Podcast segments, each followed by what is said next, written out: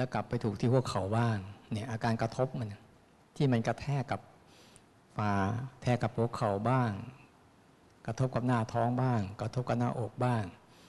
นะกระทบกับหัวเข่าบ้าง นี่เรียกอาการกระทบที่มันเกิดขึ้นมาถูกปุ๊บปุ๊บปุ๊บบางครั้งเวลากระทบบางสิ่งนั้นก็แข็ง บางสิ่งก็นิ่ม ได้เยอะอีกอะอาการอีกอาการเย็น มีลมพัดผ่านไหม วลายกอะเนี่ยอาการที่พัดผ่านของลมวูบหนึ่งวูบหนึ่งวูบหนึ่งวูบหนึ่งวูบหนึ่งเนี่ยพอเราสังเกตอยู่ตรงนี้ปุ๊บความคิดเรื่องอื่นเรามีไหมนี่แหละคือการกลับออกมาจากความคิด แต่พวกเราเคยสนใจไหมเนี่ยคือไม่เคยฝึกสนใจมันเลยว่า มันเกิดอยู่แล้ว มันเกิดอยู่แล้ว มาแค่รับรู้อาการที่มันเกิดขึ้น เกิดขึ้น เอาภาวะรู้สึกที่มันวิ่งไปกับความคิดบ่อยๆ กลับมาสนใจอาการตรงเนี้ยนี่คือหัวใจของการสร้างจังหวะเพื่อให้ตัวตื่นรู้ขึ้นมาเกิดขึ้นมานี่ก็นึกไปบางทีสร้างไป เราไม่รู้ว่าจะสังเกตตรงไหน ทั้งหมดนี่เราไม่ได้คิดนะ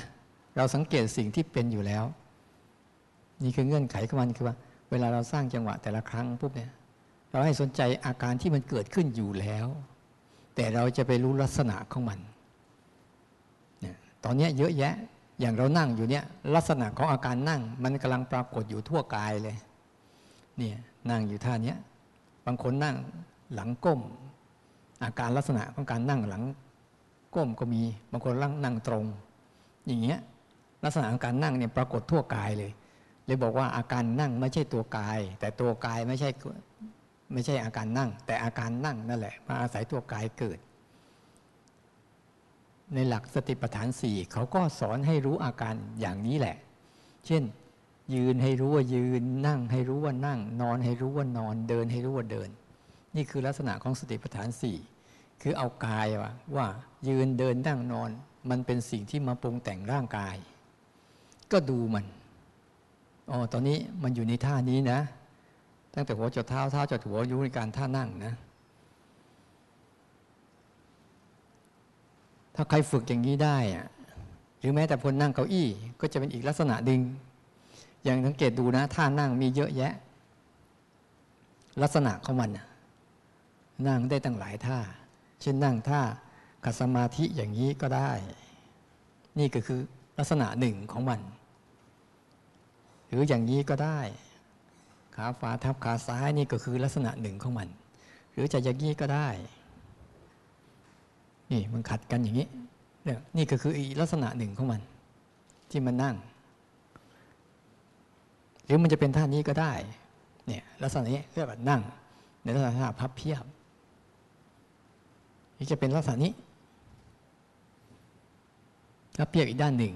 นี่ก็คืออีลักษณะหนึ่ง อย่างนี้ก็คือถ้าเทียบที่ดาที่ราว่ากันนี่ก็อีกลักษณะหนึ่ง อย่างเทพบุตรอย่างนี้นี่ก็อีกลักษณะหนึ่ง อย่างที่นั่งอย่างนี้ อันนี้ไม่ใช่นั่งแล้วนะ ยืน หรือลักษณะการนั่ง แบบนี้นี่คือลักษณะหนึ่ง เห็นไหมว่ามันไม่เหมือนกันเลย นั่งเหมือนกันแต่ลักษณะไม่เหมือนกัน อย่างเงี้ย ถ้าเราไม่ค่อยเอาจิตเรานะมารับรู้ความรู้สึกเหล่านี้ให้เยอะขึ้นนี่นะ มันจะไปฝากฝั่งของความคิด แต่รับรู้ลักษณะตรงนี้เยอะเข้า เยอะเข้า แล้วมันยังมีอีกลักษณะหนึ่งที่มันอากาสิ่งที่ปรุงแต่งร่างกายนี่เยอะเลยแหละ เดี๋ยวเย็น เดี๋ยวร้อนอ้าวเดี๋ยวสัมผัสแข็ง เดี๋ยวสัมผัสนิ่ม อย่างเรานั่งอยู่เนี่ยมันสัมผัสอาการนิ่งนิ่มอยู่เนี่ยรู้ไหมถ้าไม่พูดก็ไม่รู้ พูดจึงรู้ ดูสิ ดูความลืมตัวของพวกเราสิ มีตัวอยู่แท้ๆแต่ลืมตัวเองเนี่ย แล้วไปใฝ่ฟ้าสิ่งไหนก็ไม่รู้เนี่ย เนี่ยอย่างเงี้ยเนี่ยกำลังสัมผัสนิ่มอยู่เนี่ยมันก็รู้ทำยังไงจะให้รู้บ่อยๆ อย่างนั่งเนี่ย แล้วถ้าเราสังเกตให้เป็นเนี่ย อาการที่ปรุงแต่งร่างกายเนี่ย ลักษณะของมันเนี่ยมีเยอะให้เราเห็น แล้วสนุกดูมันอะสำหรับกลางคืนน้ำลาย นี่ก็เป็นอีกอันหนึ่งแล้วลักษณะการณ์กระพริบตาก็เป็นอีกอันหนึ่งแล้วลักษณะการณ์หายใจก็เป็นอีกอันหนึ่งแล้วลักษณะของเรอก็เป็นอีกอันหนึ่งลักษณะของจุกก็เป็นอันหนึ่ง เดี๋ยวนั่งนานเข้ามันจะมีลักษณะปวดเหน็บชาเป็นอย่างหนึ่ง ปวดมึนเป็นอย่างหนึ่ง ปวดเป็นอย่างหนึ่ง พอพลิกไปปุ๊บโล่งก็เป็นอีกอย่างหนึ่งเต็มไปหมดเลยเนี่ย สิ่งเหล่านี้เราเคยใส่ใจไหม เคยเอาใจมารับรู้การทำงานของมันไหม ไม่เคย ไม่เคย มันจึงมีความรู้สึกที่วิ่งเข้าไปกับความคิด วิ่งเข้าไปกับอารมณ์ตลอดเวลา นั้นถ้าเราเติมข้างนี้เข้าไปนะ มันจะดึงจิตเราออก แล้วสิ่งนั้นมันก็จะสลายตัว หลายคนถามอยู่เสมอ คิดมากจะทำไงไม่ยากหรอก วิ่งรอบสวนโมกสักสามรอบที่ก็จบแล้ว หอบแหกลืมไปหมดแล้วความคิดเมื่อกี้ที่ยากอะไรเลยเวลาไปคุณคุณไปทำงานมากๆอะทำงานแล้วมันเหนื่อยล้านะ่ะ คุณไปเล่นเฟซเล่นไลน์คุณกลับคิดเข้าไปอีก คุณออกมาเล่นนู่นสิรดน้ำต้นไม้หวาดใบไม้ถูห้องที่พักประโยชน์มีเยอะแยะ คุณกลับไปนั่งเล่นเฟซจะคิดเข้าไปอีก จมเข้าไปอีกโอ้เครียดหนักเข้าไปอีกนะเห็นไหมเพราะคุณไม่ใช้ทักษะทางการกายออกมาให้มาก ทักษะในการเอาจิตเสพอารมณ์เยอะแต่จิตที่รู้กายเนี่ยรู้รู้อารมณ์ไม่ค่อยมี มีแต่จิตมีทักษะในการเสพเสพเสพเสพเสพก็บอกแล้วว่าสิ่งเสพติด รู้ไหมว่าเสพแล้วมันติดอะ รู้รู้ทั้งรู้ แต่ยังอยากเสพอยู่อีกพอติดแล้วทำไง ก็ต้องแก้ไขให้มันเลิก นี่แหละ คือวิบากที่จะต้องทำพอเลิกแล้ว ทีนี้พอเลิกได้ปุ๊บเอ๊ะไม่รู้จะไปทำอะไรอีก ไปเสพอีกเอาเข้าไปอีก นี่หัด ควรเสพสิ่งที่เป็นประโยชน์นะเนี่ยเสพติดการรับรู้เสพติดการฝึกรู้นี่นี่สิ คือสิ่งที่มีประโยชน์ อย่าไปเสพติดการคิด เสพติดการรู้คิดนี่ เสพติดการรู้อารมณ์ เสพติดการรู้ลักษณะของมัน อันนี้ควรเสพ เพราะเสพไปแล้วมันไม่ติด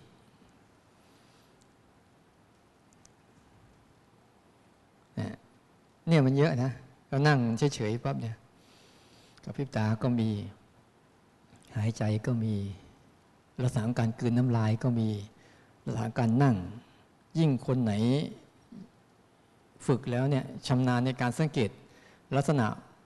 การยืนเดินนั่งบ่อยๆเนี่ยมันจะทำให้เกิดสัมปชัญญะบัพพะคือรู้ตัวทั่วพร้อมเลย เห็นกายทั้งหมดเลยพอเห็นกายทั้งหมดปุ๊บจะเริ่มเห็นสิ่งที่อาศัยกายที่มันเป็นส่วนเล็กๆเช่นเรานั่งอยู่ปุ๊บส่วนเล็ก ๆ คืออะไรกับพิบตา นี่เป็นส่วนเล็ก ๆ ในการนั่ง หายใจเป็นส่วนเล็ก ๆ ในการนั่ง กืนน้ำลายเป็นส่วนเล็กๆในการนั่ง ร้อนเย็นเป็นส่วนเล็กๆ ในการนั่ง เคลื่อนไหวมือเป็นไอตัวเคลื่อนไหวที่มือนี่เป็นส่วนเล็ก ๆ ในการนั่ง หนักเบาเป็นส่วนเล็ก ๆ ในการนั่งใช่ไหมถูกตรงนู้นตรงนี้เนี่ยเป็นส่วนเล็ก ๆ ในการนั่ง แต่เราเห็นอาการใหญ่ก่อน เข้าใจไหมเห็นอันใหญ่ก่อน แล้วจะเห็นอันเล็ก ๆ ที่มันแทรกอยู่ในอันใหญ่แต่บางคนเห็นอันเล็ก ๆ แต่อันใหญ่ไม่เห็น มันจึงก็ไม่เกิดสัมปชัญญะ บางคนดิ่งไปที่มือ ดิ่งไปที่เท้า แต่ไม่เห็นโครงสร้างของร่างกายที่กำลังเดิน บางคนดิ่งไปที่มือเนี่ยสัมผัสเลยจมดิ่งไปกับมือ แต่กระพริบตาก็ไม่รู้ หายใจก็ไม่รู้ ย้อนเย็นก็ไม่รู้นอกจากมีอะไรแรงๆอะจึงจะออกมาจากมือแล้วรู้อีกทีหนึ่ง แต่เวลาเราฝึกปฏิบัติให้มันหลวมสบายๆเนี่ยรู้โครงสร้างใหญ่ เราเห็นไอ้อันเล็กๆ ที่แทรกอยู่ในโครงสร้างใหญ่ไปด้วย มันจะทำให้เกิดการรู้ที่กว้างขึ้น ไม่แคบแล้วไม่เจาะจง แล้วการเพ่งมันจะไม่ค่อยมี มันจะมีการเออทำสบายๆ ง่ายๆนี่จับหลักเคล็ดอันนี้เอาไว้ ให้รู้โครงสร้างใหญ่ เช่นการนั่ง โครงสร้างใหญ่ เช่นการเดิน โครงสร้างใหญ่ เช่นการนอน เวลานอนตื่นขึ้นมาปุ๊บเนี่ย ถ้ามันเห็นโครงสร้างใหญ่ในการนอนนะมันจะเห็นท่านอนของเรานี่แปลกประหลาดมากเลยบางทีเรานอนท่านี้นะออกมานี่ท่าดูไม่ได้เลย ตื่นมาอีกทีหนึ่งมันอยู่ท่าไหนไม่รู้บางทีงอตัวบางทียืดตัวบางทีตะแคงตัวบางทีพลิกตัว อะไรเนี่ยไม่รู้สารพัดนะบางทีหัวอยู่ตรงนี้ ตื่นขึ้นมาเนี่ยไปทางโน้นก็มี เห็นโครงสร้างมันโอ้โห แล้วบางทีเวลานอนไปปุ๊บเนี่ยเห็นการนอนปั๊บจะเห็นอาการอุ่น อาการร้อน อาการเย็น อาการนิ่ม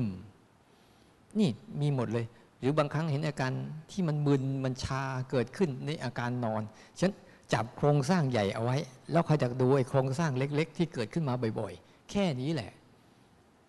เวลาคุณไปทำกับข้าวเนี่ยอยู่ในโครงสร้างของการยืนก็ได้ คุณจะสัมผัสกับการหยิบ เดี๋ยวนิ่มบ้าง เดี๋ยวแข็งบ้าง เดี๋ยวเย็นบ้าง หรือบางทีไปผัดกับข้าวเนี่ย เดี๋ยวความร้อนบ้าง โอ้ยสารพัดนี่จับจับโครงสร้างใหญ่ให้ได้ก่อน ยืนเดินนั่งนอนเนี่ย อาการเนี้ยแล้วเห็นโครงสร้างเล็ก ๆ ที่เกิดขึ้น สิ่งเหล่านี้เนี่ยมันเป็นผัสสะที่กระตุ้นให้การตื่นรู้ได้ตลอดเลยทำกันบ้างหรือเปล่า ไม่เคยเลย ฟังไปแล้วก็อย่าไปทิ้งลองไปหัดสิ ว่าคุณจะรู้จักว่าวิธีปฏิบัติให้จิตมันตื่น ใช้การตื่นรู้ได้บ่อยๆเนี่ยไม่ใช่เรื่องยากเลย ไปไปมาคิดเป็นเรื่องยากด้วยซ้ำไป คิดเนี่ยเป็นเรื่องยากที่ซ้ำไป สิ่งนี้เนี่ยไม่ได้ยากเลย เพราะมันมีอยู่แล้ว มันเกิดอยู่แล้ว มันเป็นอยู่แล้ว แค่ไปรับรู้สิ่งที่มันเป็นอยู่แล้วบ่อยๆ แล้วมันจะทำให้จิตไอตัว ฝึกรู้สึกตัวที่มันมันไม่ได้ทำงานอะไรเนี่ย มันเป็นอิสระจากการทำงานเนี่ยจะเห็นขึ้นว่าโอ้เขาทากันหมดแล้ว เพียงแต่เรานั่งดูก็ทำงาน มันเหมือนเจ้านายนั่งดูลูกน้องทำงาน ไม่ใช่เจ้านายดันไปทำงานซะเองถ้าเจ้านายไปทำงานซะเอง เจ้านายก็เป็นลูกน้องใช่ไหมสมมติว่า เห็นขี้ข้ามันทำงาน แล้วเราเป็นเจ้านายดู เออดูไอ้ขี้ข้าพวกนี้มันทำงานกัน แต่วันดีคืนดี ตนเองไปเป็นขี้ข้าซะเองได้ขี้ข้ามันเป็นเจ้านายซะเองเห็นไหมอันนี้นัยยะอะไรคือ จิตน่ะอารมณ์น่ะมันทำงานอยู่แล้ว แต่เราดันเข้าไปทำแทนมันไงแทนที่จะทำตัวให้สบาย แต่ทำตัวเองลำบาก แล้วจะไปโทษใคร โทษวาสนาบารมีเถอะตัวเองก็มีอยู่แล้วแต่ไม่ทำเนี่ยต้องต้องหัดให้มันเข้าใจ ถ้ามันเล็ดนิดเดียวนะ เข้าใจนิดเดียวนะแค่นอนอยู่ก็ภาวนาไปเลย เออถ้าวันไหนอยากจะทำก็ตั้งใจไป ฝึกซ้อมมันไป มีเวลาว่างๆก็ทำแต่ไม่ว่างจริงปุ๊บก็ทำไปในงาน อย่าใช้ชีวิตแบบภาวนาอยู่ที่หนึ่ง การทำงานอยู่ที่หนึ่ง จงใช้ชีวิตแบบในการงานมีการภาวนาให้ได้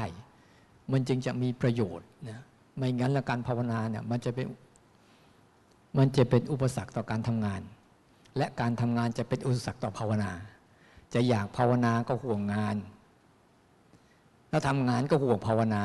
ผลสุดท้ายงานก็ไม่ได้ ภาวนาก็ไม่ได้ ชีวิตก็สูญเปล่าเนี่ยทำยังไงจะให้มันมันแมทเข้ากันได้ เดินไปด้วยกัน แต่จิตให้มุ่งมั่นภาวนามากกว่างาน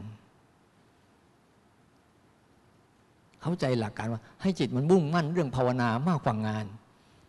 เพราะว่างานมันต้องทำจนวันตายแหละ ไม่ต้องไปคิดว่ามันจะมีวันสบายหรอกตราบใดที่ยังกินข้าวอยู่ตราบใดที่ยังกินอยู่นอนอยู่ ไม่ต้องไปคิดมาก ต้องทำมัน ไม่ต้องไปทุ่มเทอะไรกับมันมากหรอก ที่สุดของมันเนี่ยที่สุดของการทำงานเพื่ออะไรถ้าเราฝึกชัดๆ เราจะเห็น ถ้าเราไล่ไปในที่สุดของการทำงานผลสุดท้ายได้อะไรทำงานมันไม่ได้เงิน ได้เงินไปซื้อกิน ทั้งหมดที่สุดมันทำงานไปเพื่อได้ ได้เงินได้เงินมาใช้ใช้ไปทำอะไร ใช้กินใช้เที่ยวใช้เล่น แค่นี้เอง ที่สุดของมันคือบริหารชีวิต รอวันแก่ รอวันเจ็บ รอวันตาย แค่นี้แค่นี้จริงๆนะต้องหัวทุ่มเทเอาเป็นเอาตายกับมันแล้วแล้วเรื่องจิตวิญญาณนี่ทิ้งหมดไม่มีเหลือเลย แต่ถ้าเราทำให้เป็นปั๊บเนี่ย เราจะเอาเรื่องจิตวิญญาณเป็นเรื่องหลัก เรื่องการทำงานจะเป็นเรื่องรอง แล้วชีวิตการทำงานเนี่ยได้บ้างเสียบ้าง เป็นเรื่องปกติ ทันบ้างไม่ทันบ้าง เป็นเรื่องปกติ ดีบ้าง ไม่ดีบ้าง เป็นเรื่องปกติ ถ้ามันดีตลอดมันก็คงไม่ต้องมันคงไม่ต้องเป็นอย่างนี้นะแต่ว่าเราเนี่ยเอาจิตเอาใจไปต้องดีตลอดห้ามเสียนั่นก็จมไป ใจก็ทุกข์ไป นี่ถ้าเราเราเรามุ่งมั่นตัวนี้นะ แต่ตัวนี้เป็นเรื่องรอง อันนี้เป็นเรื่องหลักนะ แล้วไปดูเถอะ การบริหารจัดการชีวิตเนี่ยมันจะสบายขึ้น มันจะไม่แยแสกับโลกมากขึ้น เพราะมันมีความสุขชนิดใหม่ ความสุขชนิดใหม่ ที่ไม่ใช่ความสุขชนิดเดิม ความสุขชนิดเดิมก็คือเพื่อรูปเพื่อเสียง เพื่อกลิ่น เพื่อรสเพื่อสัมผัสเขาเรียกเพื่อกรรมคุณทั้งหลายทั้งปวง ทำงานเพื่อเอาเงินไปซื้อกรรมคุณ ซื้อกรรมคุณเพื่อให้เกิดความสุข ดูสิกว่าจะได้ความสุข เอาเป็นอย่างนั้นจริงไหมเวลาเราทำงานเพื่อให้ได้เงิน ได้เงินเพื่อไปกินข้าวอร่อยอร่อยสักมื้อหนึ่งและไอ้ข้าวอร่อยอร่อยนั่นก็คือกรรมคุณที่แค่รสผ่านลิ้น มันแค่วูบเดียวเลยเองกืนไปแล้วก็หายมันเหน็ดเหนื่อย แต่ได้ผลประโยชน์นิดเดียว นิดเดียวจริงๆ แต่ความสุขจากการที่จิตหลุดพ้น ความสุขจากจิตที่ไม่ต้องตกเป็นทาสของอารมณ์ความสุขที่จิตตั้งมั่นไม่หวั่นไหวกับอารมณ์พวกนี้อีกเลยไม่ต้องถูกอารมณ์พวกนี้มาหลอกลวงอีกเลย หรือไม่หวั่นไหวอีกเลยเนี่ยเป็นความสุขที่ยาวกว่า นานกว่า และผลกวายน้อยกว่าอ้าวจริงๆนะน้อยกว่านะเพราะมันไม่ต้องไม่ต้องเอาอารมณ์ทั้งห้าเนี่ยมาเป็นเครื่องมือแล้ว ไม่ต้องอาศัยรูปเสียงกลิ่นรสสัมผัส ที่มันมีทั้งชอบด้วย และไม่ชอบด้วย ไม่ต้องเอาเครื่องนี้มาเป็นเครื่องมือแล้ว แต่มีความสงบในใจ มันมากกว่ากันตั้งเยอะแยะ แล้วไม่ต้องเสียสตางค์อีกด้วย แล้วเวลาก็ไม่ได้เสียอะไร แค่กลับมารู้สึกกับตัวเอง เท่านั้นแหละ มันทำให้จิตเราหยุดพุ่งออกไปกับรูปเสียงกลิ่นรสสัมผัสทันที เนี่ยคืออันนี้สงของมันมันเบื้องต้นเนี่ยทำให้มันตื่นให้ได้ รู้จักการตื่นให้เป็นนะตื่นท่ามกลางเรื่องราวนะมันจะดีขึ้นในวิธีการตื่นก็บอกแล้วว่า ให้เห็นโครงสร้างใหญ่ก่อน โครงสร้างใหญ่ แล้วเห็นอาการเล็ก ๆ ที่มันคอยจะเกิดขึ้นมาในโครงสร้างใหญ่เนี่ย จะเป็นการง่วงการอะไรก็ตามให้เห็นมัน แล้วรู้สึกฝึกที่จะรับรู้มัน ว่ามันก็แค่นี้แหละ แค่นี้แหละ แค่นี้คือแค่ไหน แค่ทุกข์ก็แหละ ไม่มีแค่ไหน แค่ทุกข์นั่นแหละ ทุกข์ก็คือแค่ทุกข์นั่นแหละ แล้วผลสุดท้ายมันก็เปลี่ยนตัวมันอยู่เรื่อยแต่สุดท้ายเดี๋ยวมันก็มันก็ผ่าน ผ่าน ผ่านช้าบ้าง ผ่านเร็วมากมันก็ผ่าน เพราะว่าชีวิตคือการเดินทาง คือการเดินผ่าน ทุกอย่างบนโลกนี้คือการผ่านมาแล้วผ่านไป ผ่านมาแล้วผ่านไป ไม่มีใครหยุดอยู่กับที่นั่นคือวัฏจักรของมัน เราก็คือบุคคลบุคคลหนึ่งที่กำลังผ่านมาแล้วก็ผ่านไป แต่ใจเราเนะ่ะ มันไม่ยอมผ่าน มันเลยเป็นอันตรพาน จะเอาอยู่เรื่อย ของเขาต้องไป แต่ไม่อยากให้ไปอะ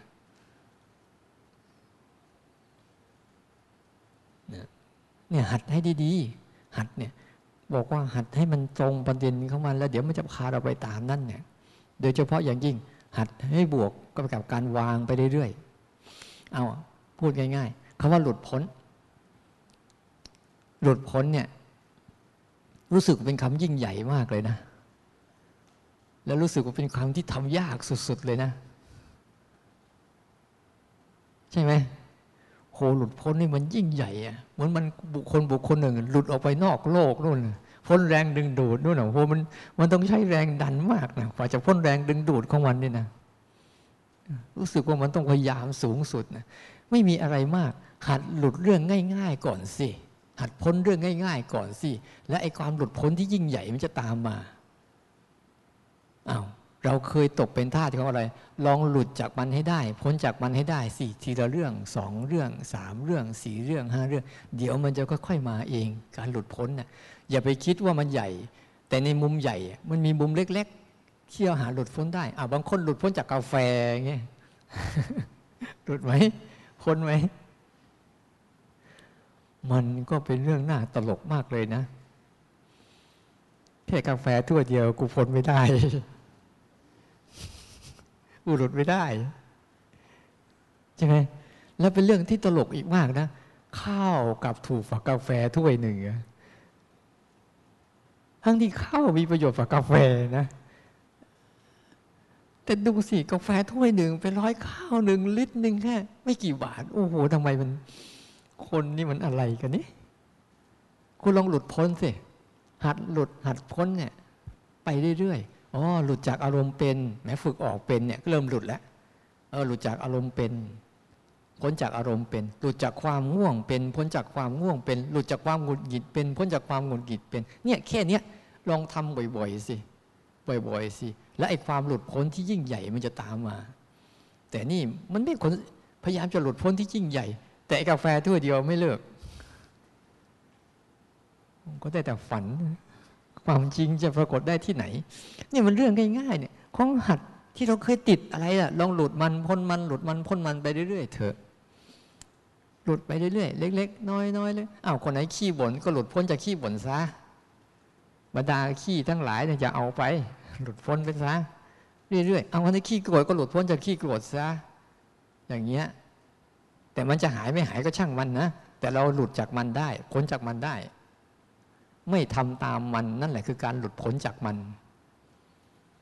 เนี่ยจับหลักง่ายๆ ไม่ทำตามมันนั่นแหละคือการหลุดพ้นจากมัน แต่ถ้าทำตามมันนั่นแหละตกเป็นทาสของมัน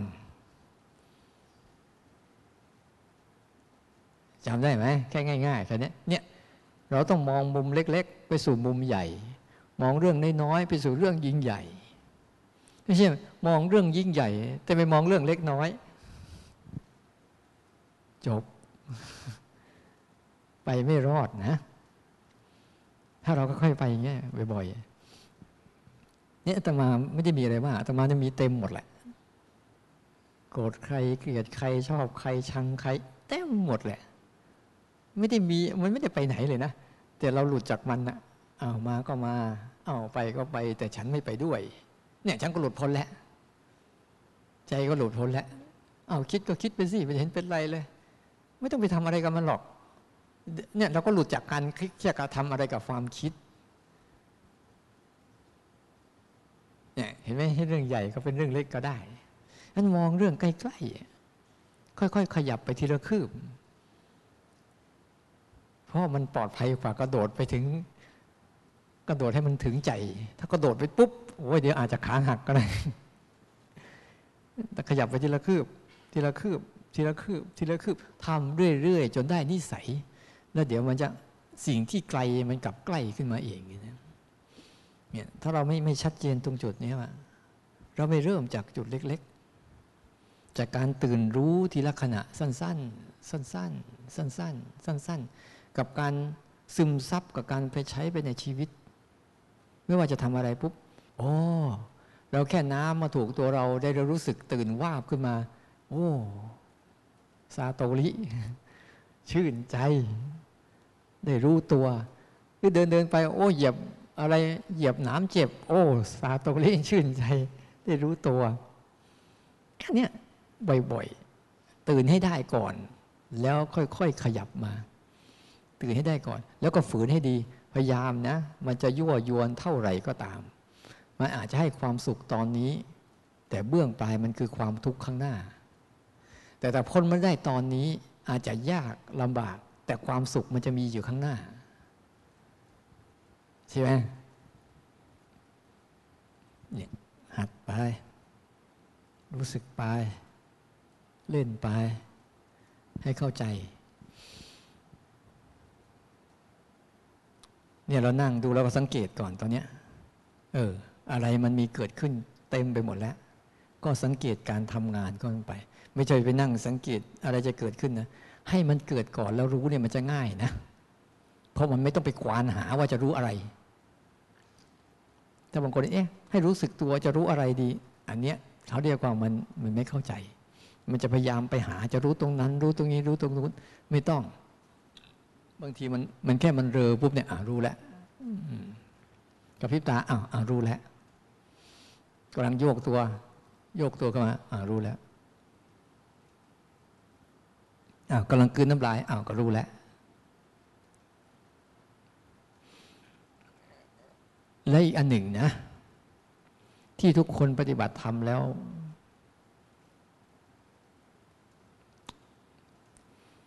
คือจิต คือจิตเนี่ยจิตที่จะปฏิบัติธรรมได้ดีอะ ต้องเป็นจิตที่อ่อนโยน แต่ไม่ใช่จิตที่อ่อนแอ ต้องเข้าใจคำว่าอ่อนโยนกับอ่อนแอคนละเรื่องกันนะ ต้องเป็นจิตที่อ่อนโยน แต่ไม่ใช่จิตที่อ่อนแอ เวลาเราภาวนาปั๊บเนี่ย เราอย่าไปตั้งท่าอะไรกับมันทำให้จิตมันอ่อนโยนคำว่าอ่อนโยนนี่คืออะไร มีความเคารพ มีความนอบน้อมกับทุกทุกเรื่อง ที่จะเกิดในชีวิตเรา ไม่เลือกปฏิบัติ ทุกทุกเรื่องที่เกิดกับในชีวิตเราเนี่ย เราจะต้องมีจิตที่ตั้งใจที่อ่อนโยนกับมันเคารพมัน เพราะมันคือสิ่งสิ่งหนึ่ง ที่จะต้องมาอาศัยอวัยวะเหล่านี้เกิดขึ้นด้วย ทั้งหมดเลย ตาไปเห็นอะไรก็ตาม ต้องเคารพการเห็นนั้น อย่างที่สิ่งนั้นมันเป็น แต่ถ้าจิตมันแข็งกระด้างนะ มันจะเห็นอย่างสิ่งที่เราต้องการให้เป็น อันนี้จิตอย่างเนี้ยจะภาวนาไม่ได้ดี เพราะการภาวนาแบบนี้จิตจะภาวนาไม่ได้ดี จิตจะไม่สบายตัว จิตจะมีการขึงเครียด จิตจะมีการเกรงตัวเองแล้วก็ต่อสู้กับอารมณ์ตลอด แล้วเรื่องอันไหนที่ดีๆ เขาก็จะกระโจนเข้าไปสุดเลย เรื่องอันไหนลายๆเขาก็จะเกลียดสุดๆเลย ถ้าจิตอย่างเนี้ยไม่ดี ต้องเป็นจิตที่อยากศึกษา ไม่ใช่จิตที่เลือกข้าง ว่าจะเอาอะไร แต่ต้องเป็นจิตที่อยากศึกษาและเคารพทุกอย่าง ที่จะเกิดกับชีวิตเรา เพราะว่าสิ่งที่เกิดกับเราเนี่ยจะดีก็ได้จะไม่ดีก็ได้ นั่นเป็นเรื่องธรรมชาติของมัน เพราะธรรมชาติ มันมีการปรุงแต่งอยู่สองส่วนนี้มันมีจริง ๆ มันมีอยู่สามส่วน การปรุงแต่งของธรรมชาตินะมันปรุงแต่งส่วนดี อันหนึ่ง ปรุงแต่งส่วนสร้างสรรค์นี่อีกอันหนึ่งนะปรุงแต่งส่วนทำลาย นี่อีกอันหนึ่ง และปรุงแต่งส่วนที่ไม่ได้สร้างสรรค์และทำลาย นี่ก็อีกส่วนหนึ่งก็ส่วนความพอดีเนี่ยอย่างเช่นเอาร้อนสูงสูงนี่ปรุงแต่งด้านทำลายก็ได้ ช่ไหมเย็นสุดๆ ก็ทำลายก็ได้ แต่เป็นขั้วตรงข้ามใช่แต่ว่า เออพอดีพอดีนะ ไม่ร้อนเกินไป ไม่เย็นเกินไป นี่คือภาวะของโลก เขาจะปรุงแต่งอย่างนี้แหละ เสียงดัง เสียงค่อย เสียงพอดี เอาเวลาร่างกายเราสังเกตเห็นไหมถ้าความดันสูงเกินไป ผิดปกติ ความดันต่ำเกินไปอ้าวผิดปกติ เออความดันระดับนี้นะ เป็นความดันที่เป็นปกติอ้าวน้ำตาลสูงเกินไปเป็นยังไง หมอว่าเริ่มผิดปกติ น้ำตาลน้อยเกินไปอ้าวเริ่มผิดปกติอ้าวน้ำตาลอยู่ระดับนี้นะ ถือว่าปกติ เนี่ยนี่คือธรรมชาติ ให้เข้าใจเขาด้วย เขาจะเป็นของเขาอย่างนี้แหละ ภายนอกนะ ส่วนภายในเหมือนกันอารมณ์ของเขาเหมือนกัน เขาจะปรุงแต่งรักสุดๆชังสุดๆ แล้วก็ธรรมดาธรรมดาไม่ใช่รักใช่ฉันนี่คือคือสิ่งที่เขาจะเกิดขึ้นทั้งหมดนิจิตเราอะจะต้องเปิดกว้างในการที่จะรับรู้ รับรู้การแสดงตัวของเขา เขามาแสดงตัวของเขาแบบนั้นเลย เราต้องทำจิตของเราเนี่ยแค่รับรู้การแสดงตัวของเขาว่าอ๋อนี่เขาแสดงสุดๆ เช่นโกรธสุดๆ เป็นยังไง ใจดีสุดๆ เป็นยังไง เออใจธรรมดา ไม่ใช่ดีที่โกรธเป็นยังไง อารมณ์พวกนี้เราต้องฝึกจิตทึงตัวรับรู้ของเราเนี่ยไอการรู้สึกตัวเราเนี่ยให้มันรู้แบบเปิดกว้างๆรับทุกสถานการณ์ ไหวไหม ไหวไม่ไหวคุณก็ต้องรับ เพราะมันไม่เลือกปฏิบัติ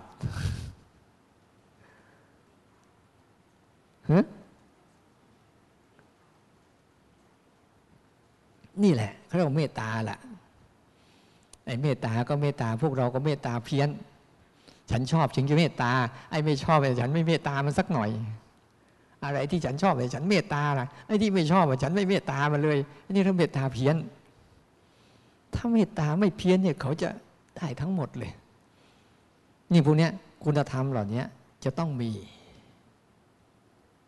ไม่งั้นแล้วตัวการที่จะพัฒนาให้ภาวะรู้ตื่นรู้ของเราเนี่ยไปสู่ความอ่อนโยนแล้วเข้มแข็งจะไม่เกิดขึ้น มันจะมีแต่แข็งกระด้าง แล้วชีวิตของคุณเนี่ยมันจะเหมือนกับแยก แยกปฏิบัติไปหมดเลย ฉันภาวนานะอย่ามายุ่งกับฉันนะ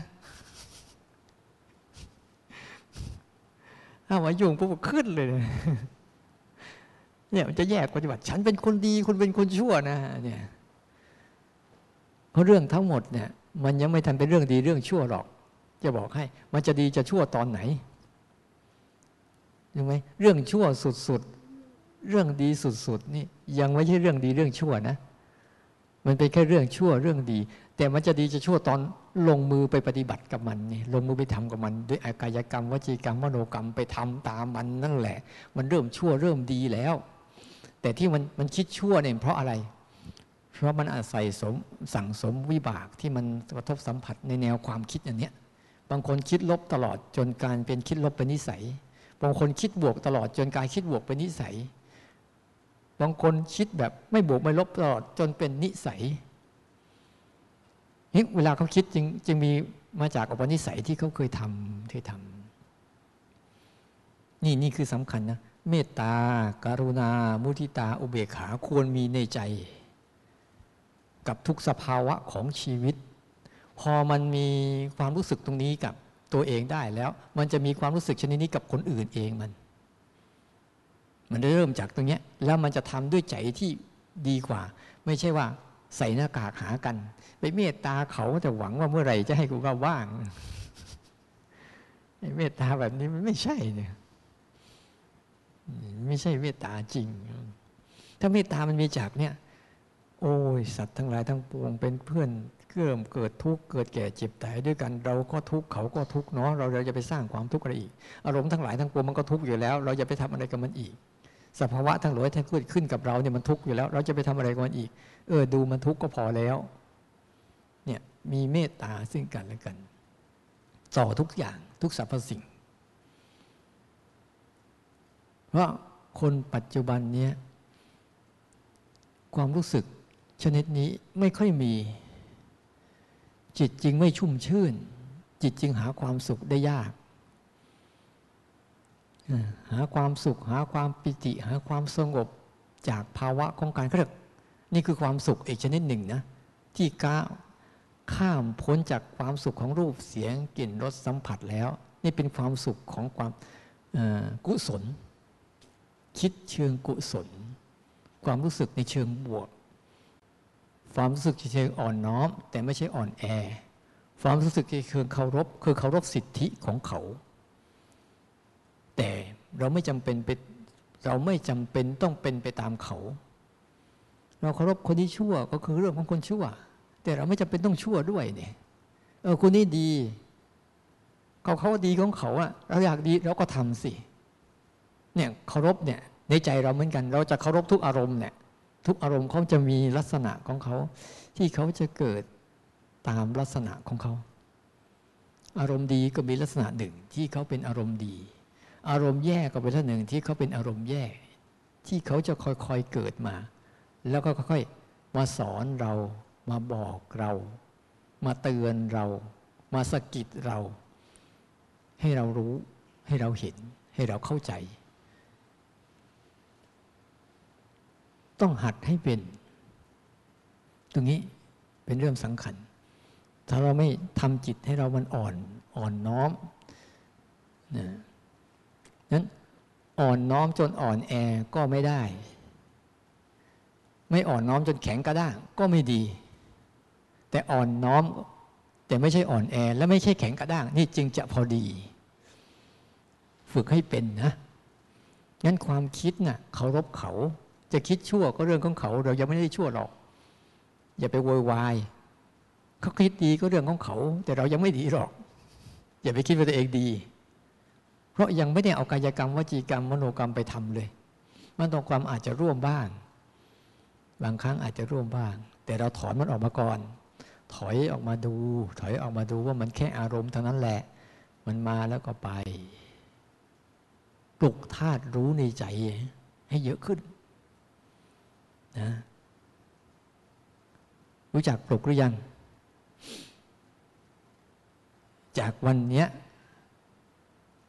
อย่ามาทุกเดือนแล้วก็เหมือนเดิม โอ้ กลับไปบ้านทำไหมเปล่าโลกกินหมด ชีวิตทุกวันเราก็ตายไปทุกวัน เราก็หมดแรงอยู่ทุกวันนะกำลังสติปัญญาเราก็หายไปทุกวันนะ อย่าลืม อายุชีวิตเนะ่ยมันไม่รอท่าเรานะ ช่วงที่เรากำลังดีอยู่เนี่ยโอ้โห ตั้งแต่นี้ถ้าเราสะสมจริงๆนะสะสมตั้งแต่นี้ไปนะ บางทีนะ ไม่ไม่ทันก่อนตายเนี่ยอาจจะเข้าใจอะไรด้วยพระเจ้าก็บอกว่าเจ็ดเดือนเจ็ดวันเจ็ดเดือนเจ็ดปี ถ้าทำดีๆ ก็แค่วันเดียว ถ้าทำไม่ได้ก็เจ็ดชาติก็ยังไม่รู้เรื่อง เพราะมันไม่ทำ ทำบ้าง หยุดบ้างทำบ้างหยุดบ้างมันไม่ได้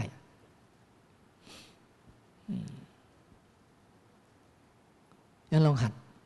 เอาลองหัดใหม่ที่ลองหัด ตั้งตัวตรงๆสบายๆนะเราลองยกแบบง่ายๆสิเอาให้มันเคลื่อนไปก่อน แล้วก็รู้สึกใหม่ๆมันจะรู้สึกว่าอาจารย์พูดอะไรวะเราก็ตั้งใจยกก่อนนี่เอาไม่เป็นไร ให้มันยกไปก่อนแล้วรู้นะ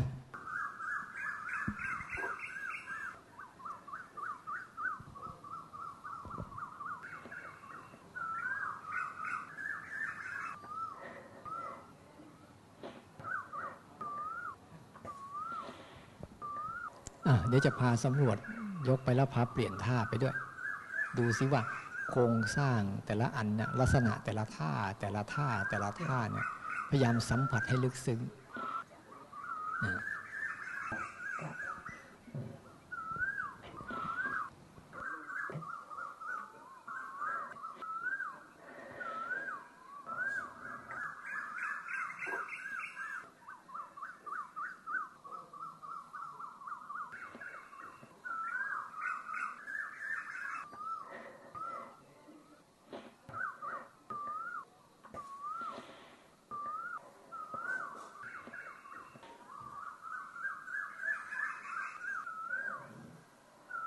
ยืนยืนตรงแถวที่มันไม่ตรงกับที่อาสนะนั่งแค่นี้แหละะเดี๋ยวเราจะเดินกลับไปกลับมาอย่างนี้ ทางหลังก็จัดให้มันเป็นแถวนะ ให้มันตรงกระบวนอย่างนี้ เออ ไม่ตรงกับที่อาสนะเรานั่งแล้วเดี๋ยวเราจะเดินอ้าวเดินมา เดินเข้ามา จนถึงเส้นขาวนี้แล้วหยุดก่อน ทางหลังก็เดินเข้ามา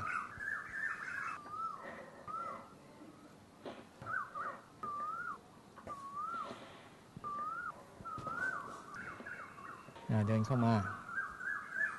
แล้วกลับหลังหัน เดี๋ยวเราจะเดินจงกรมร่วมกัน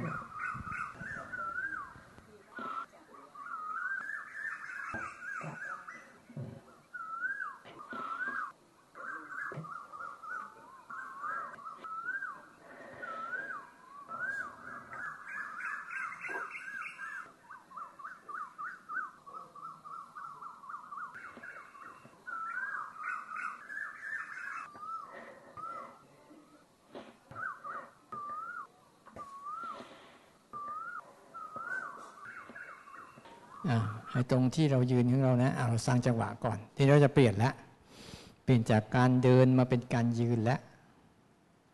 อ้าวยืนให้ตรงๆแล้วก็สร้างจังหวะด้วย เวลาเราสร้างจังหวะก็จะเห็นว่าเนี่ยพอเรายืนปุ๊บนี่อยู่เมื่อกี้อาการอะไรหายไป แต่ร่างกายยังเป็นยังไง เช็คดูซิขาอยู่ไหมเออขายังอยู่แขนยังอยู่ แต่อาการเดินเมื่อกี้หายแล้วใช่ไหม เนี่ยเราจะแยกให้ได้ชัดเลยเออนี่คือสิ่งที่ปรุงแต่งร่างกาย นี่คือตัวร่างกาย แล้วมันจะเห็นไอ้ตัวรู้ที่รู้ทั้งสิ่งที่ปรุงแต่งกับตัวร่างกาย บ่อยๆสัมผัสอย่างนี้ให้ได้อ่าตอนนี้เราก็จะมีการยืนเกิดขึ้น แล้วก็จะมีการเคลื่อนไหวเนี่ยจะเห็นว่าโครงสร้างใหญ่ๆคือการยืน แล้วสิ่งที่เกิดขึ้นเล็กๆน้อยๆที่ปรุงแต่งอยู่เยอะแยะมากมายเลย เช่นกระพริบตาบ้าง เย็นบ้างหายใจบ้าง เคลื่อนไหวบ้างกืนน้ำลายบ้าง เจ็บตรงนู้นเจ็บตรงนี้บ้าง หรือสัมผัสการนิ่มการแข็งบ้างเนี่ยเกิดขึ้นสร้างจังหวะ ก็สัมผัสอาการเคลื่อน อาการไหวอาการกระทบ อาการนิ่ง อาการหนักอาการเบาเล่นๆไป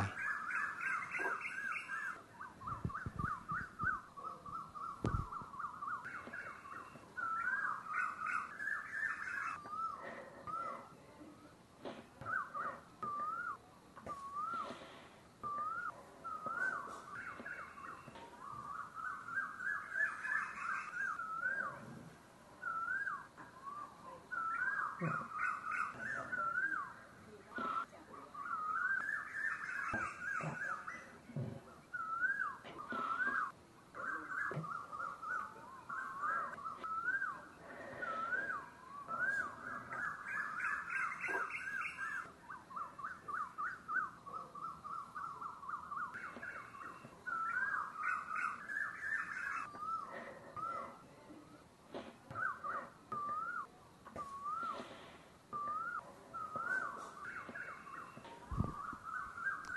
อลองดูนะ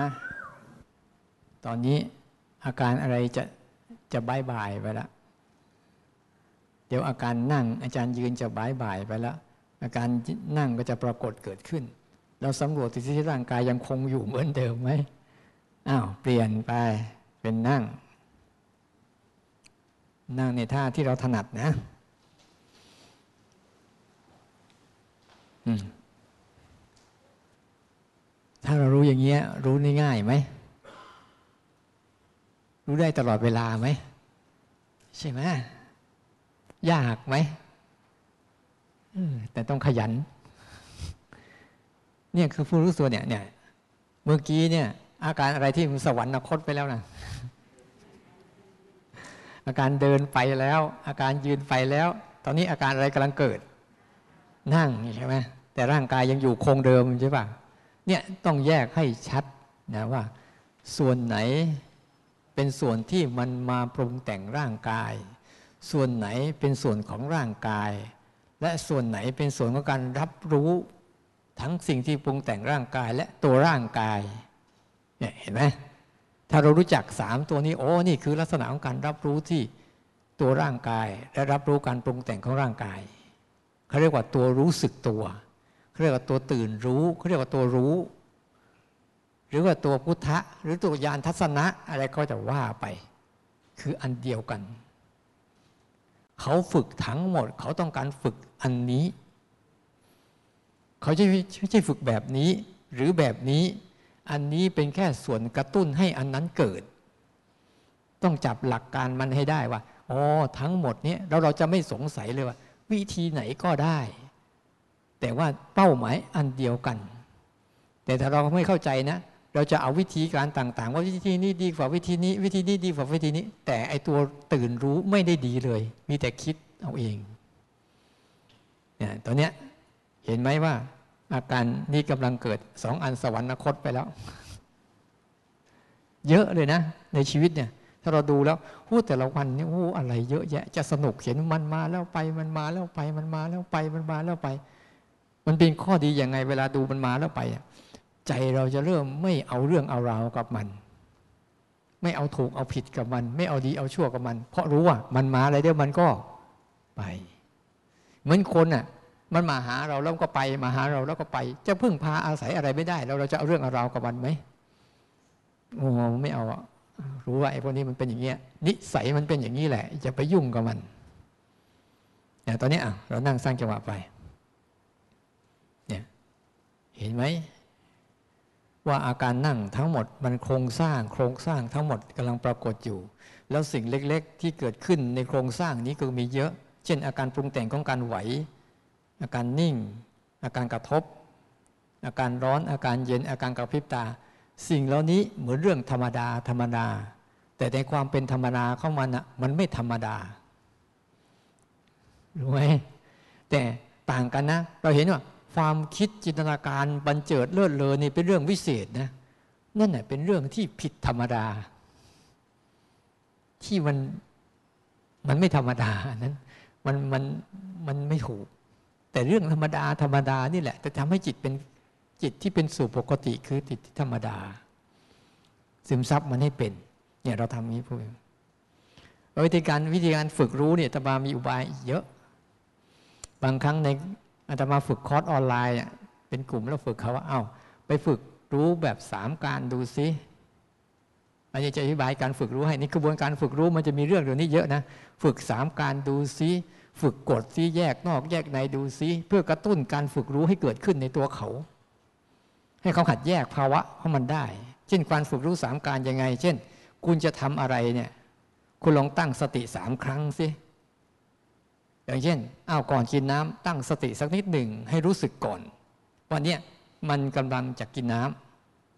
ำอ้าวกำลังกินน้ำเกิดอะไรขึ้น ในการกินน้ำเช่นไปจับปั๊บเนี่ยมันเกิดอะไรขึ้น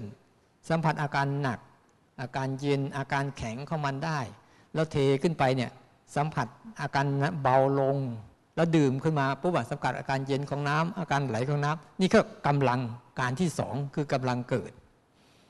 แล้วกำลังการที่สามคืออะไรโอ้มันรู้สึกเย็นรู้สึกสบาย รู้สึกชื่นใจ นี่ก็จบสามการ แบ่งเป็นสามช่วงทำแต่ละเรื่องซอยให้มันเป็นสามช่วง เพื่อทำให้จิตมันสนใจเรื่องตรงที่เราทำให้มากขึ้น ก่อนแปลงฟันกำลังแปลงฟันหลังจากแปลงฟัน อย่างเงี้ยก่อนดื่มน้ำกำลังดื่มน้ำหลังจากดื่มน้ำอย่างเงี้ยแต่ก่อนขับถ่ายกำลังขับถ่ายหลังจากขับถ่ายอย่างเงี้ย แล้วจะสนุกก่อนกินข้าวกำลังกินข้าว หลังจากกินข้าวทุกอย่าง เราซอยมันไปเลย ซอยเล่นเล่นเล่นเล่นกับชีวิตเรา ในชีวิตเราเคยทำไหมเห็นไหมเราพลาดสิ่งที่ดีๆ ทั้งหมดเนี่ยก่อนจับมันเป็นยังไง หลังจากจับอ๋ออันนี้มันปรากฏนะ แข็งแข็งมันปรากฏนะ ยกขึ้นเป็นยังไงหนักมันปรากฏนะ นี่กำลังนะ ที่พูดนี่คือกำลังพอวางปุ๊บอ๋อ ไอ้ที่มันแข็งแข็งหายไปแล้วเบามันหายไปแล้วเนี่ยเรียกก่อนกำลังหลังสามการไปฝึกเล่นในทุกเรื่องเลยแหละทีนี้เอาทุกเรื่องเลย ก่อนจับโทรศัพท์เป็นยังไง หลังจับโทรศัพท์กำลังจับโทรศัพท์ก็อะไรเกิดขึ้น หลังจากวางโทรศัพท์แล้ว เราจะเห็นเวลาวางโทรศัพท์แล้วมันโล่งสบายเลย แต่ตอนจับกำลังจับนี่มันวุ่นวายเลยไม่ใช่เห็นเลยไม่ใช่เห็นหมดเลย ทุกเรื่องเลยแม้แต่ ทุกอันเนี่ยเราเราแบ่งเป็นสาม step เพื่อฝึกสติ สติเขาจะมีบอกก่อนทำกำลังทำหลังจากทำใช่ไหมอันนี้ก็เป็นกระบวนการในการฝึกรู้อีกอันหนึ่ง ที่เป็นอุบายเสริม อีกอันหนึ่งที่เสริมให้จิตรู้หัดจักแยกว่าโลกนี้มีสองเรื่อง คือแบ่งแบ่งเป็นเรื่องข้างนอก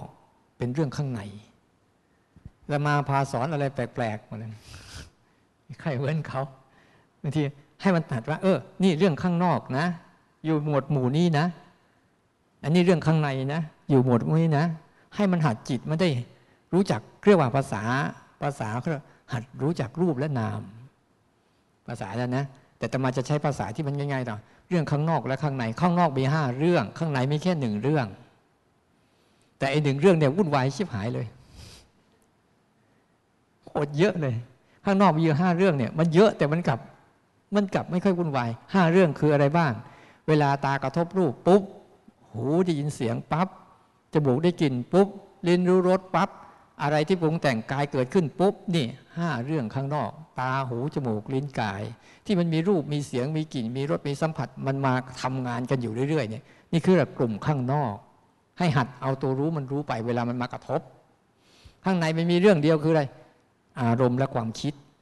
เวลามันมีความพอใจขึ้นมา ความไม่พอใจขึ้นมา หรือความคิดขึ้นมา ความเบื่อขึ้นมา ความเซ็งขึ้นมา ความอึดอัดขัดเคืองขึ้นมา ความชอบใจไม่ชอบใจ อันนี้ถือว่าเป็นเรื่องข้างใน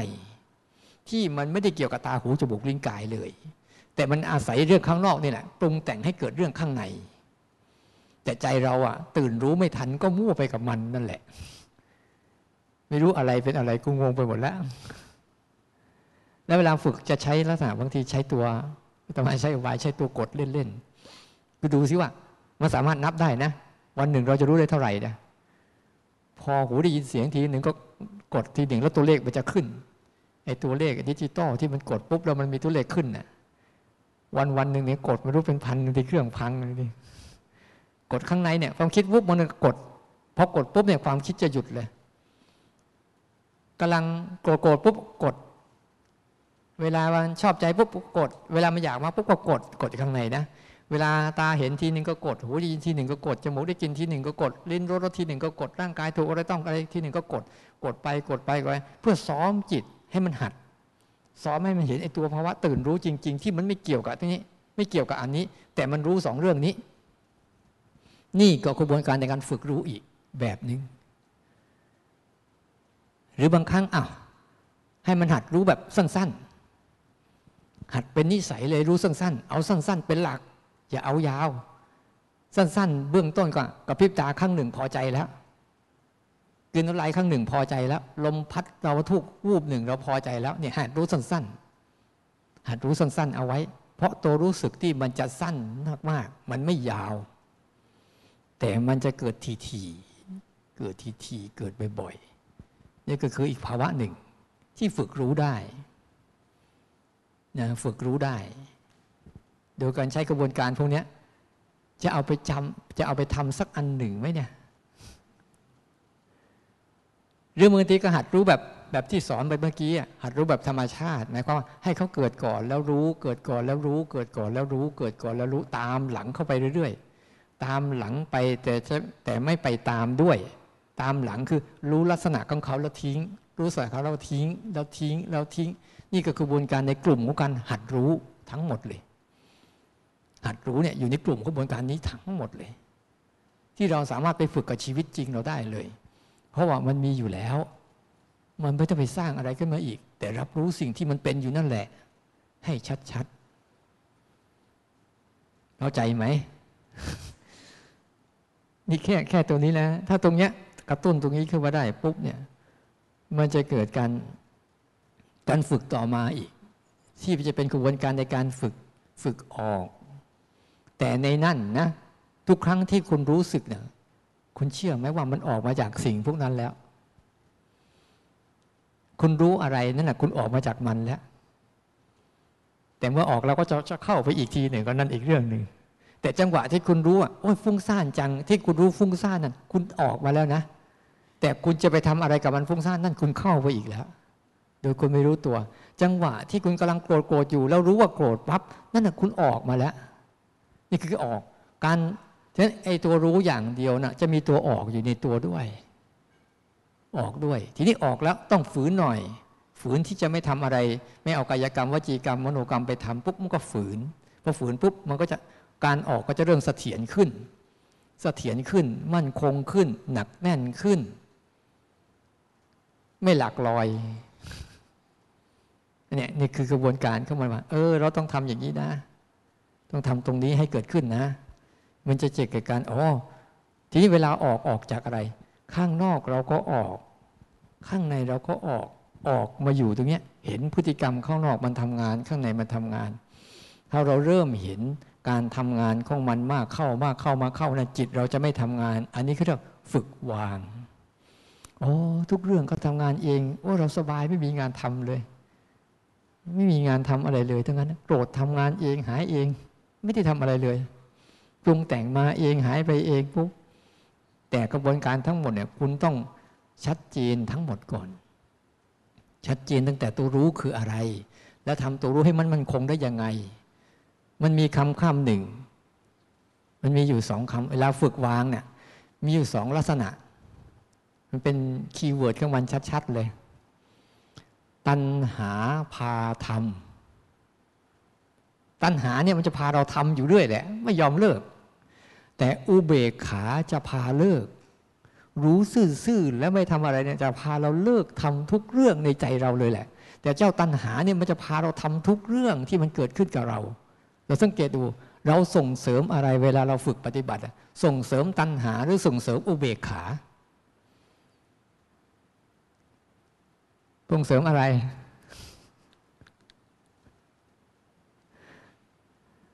ทำปฏิบัติทำก็ยังส่งเสริมตัณหาอยู่อีก มันเลยวางไม่เป็นยังไง ถ้าส่งเสริมอุเบกขานะ มันจะเริ่มดูอะไรแบบเป็นมิตรกับมันทั้งหมดเลย ไม่มีรัก ไม่มีชัง แต่มีความจริงเท่านั้นที่มันปรากฏ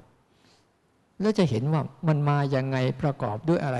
แล้ว ไปแบบทิศทางมันจะไปแบบไหน เหมือนเราเริ่มจะรู้เรื่องลึกล้วงรู้ล้วงรู้เรื่องของมันให้ลึกซึ้งขึ้น ที่ไปที่มาที่จบที่เกิดที่แก่ที่เจ็บที่ตายของมันทั้งหมดเลย อุเบกขาเท่านั้น มันจึงเป็นเรื่อง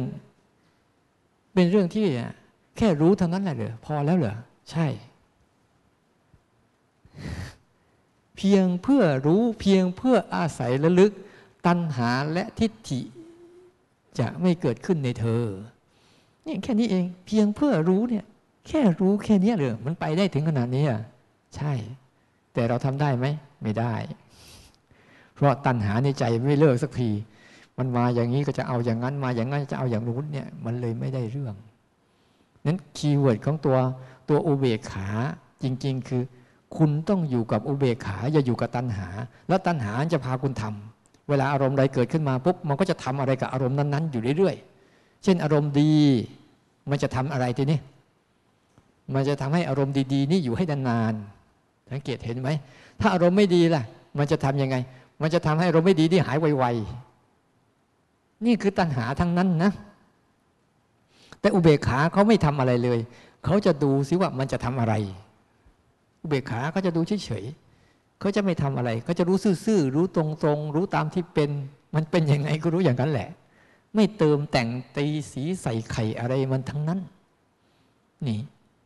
หัวใจของการเบิกฝึกวาง ฝึกวางคือ ส่งเสริมระหว่างตัณหาและอุเบกขา หัวใจในการฝึกฝึกฝืน ฝึกฝืนฝึกออกคืออหัดออกให้เป็นและหัด ควบคุมกายกรรมวจีกรรมให้ได้ อย่าไปทำอารมณ์ตามอารมณ์นั้นกายกรรมกายกรรมวจีกรรมมโนกรรมเนี่ยนี่เป็นการควบคุมในการฝึกฝืนฝึกวาง ส่วนหัวใจในการฝึกเริ่มต้นคือในการฝึกรู้ในเบื้องต้นเนี่ยหัวใจคือการฝึกรู้ทั้งหมดนะแต่ใช้กระบวนการนู่นนี่นั่น นั่นก็คือเรื่องของมัน หลักๆของการฝึกรู้ก็จะมีรู้ที่ทำขึ้นกับรู้แบบธรรมชาติ หัวใจมันอยู่ตรงนี้ ว่าอันไหนเป็นการฝึก ที่เราทำขึ้นให้มันรู้ และอันไหนเป็นธรรมชาติที่มันรู้เองพอเราสัมผัสตัวทรงสองอย่างนี้ได้ปั๊บเนี่ยเราก็จะทำให้มันจะเออ เราต้องไปรู้แบบธรรมชาตินะ แต่ตอนนี้การรู้แบบธรรมชาติของเราเนี่ยรู้ไม่ได้ การรู้แบบธรรมชาติเป็นยังไง เป็นยังไง การรู้แบบธรรมชาติเป็นยังไงkeyword ของมันเป็นยังไง พูดมาตั้งนานแล้ว เออ ใช่แล้วสาธุใช้ได้ แค่นี้ก็คุ้มแล้วการรู้แบบธรรมชาติเนี่ยคือ มันจะต้องมีภาวะเกิดก่อน แล้วเราค่อยรู้ นี่คือตัวรู้แบบธรรมชาติ เดิมแท้ของเราเองแหละ ต้องร้อนก่อนเย็นก่อนยืนก่อนเดินก่อนนั่งก่อนกระพริบตาก่อนหายใจก่อน แล้วก็จะรู้ภาวะนั้นตามมา นี่ก็เป็นตัวรู้ที่คือ keyword แบบธรรมชาติ ตัวรู้แบบทำขึ้น keyword มันยังไง มันยังไม่เกิดแต่เราจะทำให้มันเกิด keyword ของมันนะมันยังไม่เกิดแต่เราจะทำให้มันเกิด เช่น มันยังไม่เคลื่อนไหว แต่เราจะทำเคลื่อนไหว อย่างเงี้ยเขาเรียก keyword ของมันในการทำขึ้น บางครั้งอะอ้าวจะตั้งใจเคลื่อนไหวนะ มันยังไม่เคลื่อนไหวเลย เนี่ยเขาเรียก keyword ของมันคือ เราจะทำขึ้นเพื่อให้มันหัดรู้ แต่หัดรู้ตัวนี้เพื่อให้มันชำนาญในการรู้แบบตัวธรรมชาตินั่นแหละ ถ้ามันชำนาญตัวนี้บ่อยเข้าบ่อยเข้า มันจะไปสร้างตัวรู้ที่เป็นอัตตาตัวตนอีกอันหนึ่งขึ้นมาแทน แล้วตัวรู้ธรรมชาติจะไม่ทำงานพอเลิกรู้จากการทำขึ้นเมื่อไหร่ปุ๊บลืมเกลี้ยง ไม่เหลือ ไปไม่เป็นเดินไม่ไปพัฒนาต่อไม่ได้ แต่ถ้าเราเข้าใจคอนเซปต์ของมันแต่ละอันแต่ละอันแต่ละอันปุ๊บเนี่ยนะมันจะทำให้เราภาวนาได้ง่ายขึ้น และทำกับชีวิตจริงได้ง่ายขึ้น แล้วหัวใจตัวอีกตัวหนึ่งที่เราพูดคืออะไร จิตจะต้องมีเมตตา จิตจะต้องมีความอ่อนน้อม แต่ไม่ใช่อ่อนแอ อ่อนน้อมเคารพ พระพุทธเจ้า คุณเข้าใจคำนี้ไหมพระพุทธเจ้าทุกพระองค์เคารพพระธรรมเนี่ย คุณเข้าใจไหมคุณเข้าใจคำนี้ไหม พระพุทธเขาพูดถึงฟังปะพระพุทธเจ้าทุกพระองค์เคารพพระธรรมนะที่เกิดมาแล้ว และที่ยังไม่เกิด และที่จะเกิดไปในภาคหน้าเนี่ยที่เกิดที่เกิดมาแล้วแล้วสวรรคตไปแล้วนะจนกระทั่งที่จะเกิดในภายภาคหน้า พระพุทธเจ้าทุกพระองค์เคารพพระธรรม คุณเข้าใจคำนี้ไหม เข้าใจมันแค่ไหน พระธรรมคืออะไร พระธรรมก็คือสิ่งที่มันทำนั่นแหละเข้าใจง่าย ๆ คือสิ่งที่มันทำนั่นแหละเคารพสิ่งที่มันทำนั่นแหละ เช่นอะไรความร้อนมันทำให้เรารู้อย่างนี้เนี่ยคือความร้อนคือธรรมชาติชนิดหนึ่ง ที่ก็เกิดตามเหตุปัจจัยจึงร้อนความเย็นก็คือธรรมชาติชนิดหนึ่ง ที่เกิดเหตุใจคือความเย็นที่เข้ามากระทบกับร่างกายใช่เสียงก็เป็นธรรมชาติชนิดหนึ่งที่เข้ามากระทบกับร่างกาย รูปทั้งหลายก็เป็นธรรมชาติชนิดหนึ่งที่กระทบกับตา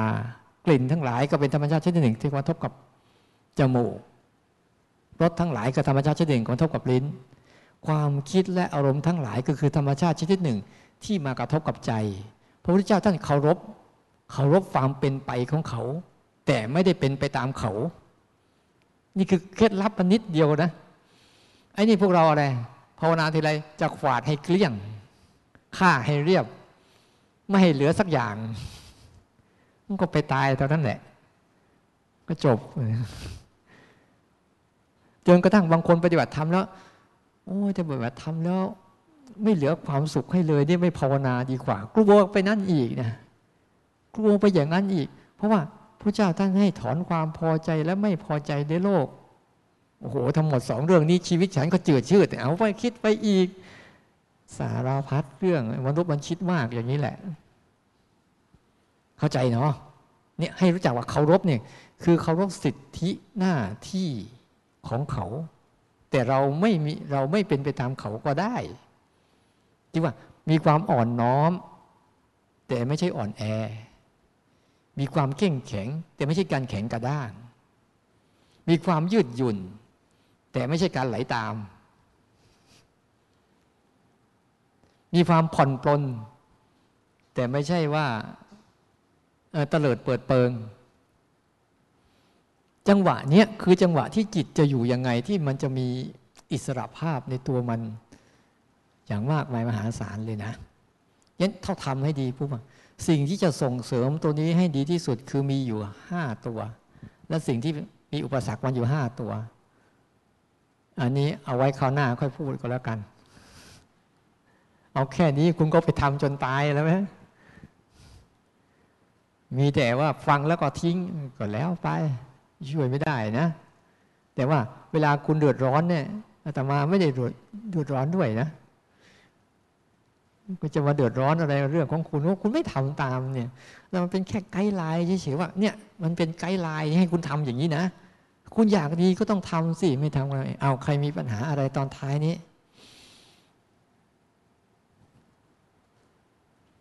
เอาอย่างนี้ดีกว่า มีปัญหาไหม ถามคุณนักเลง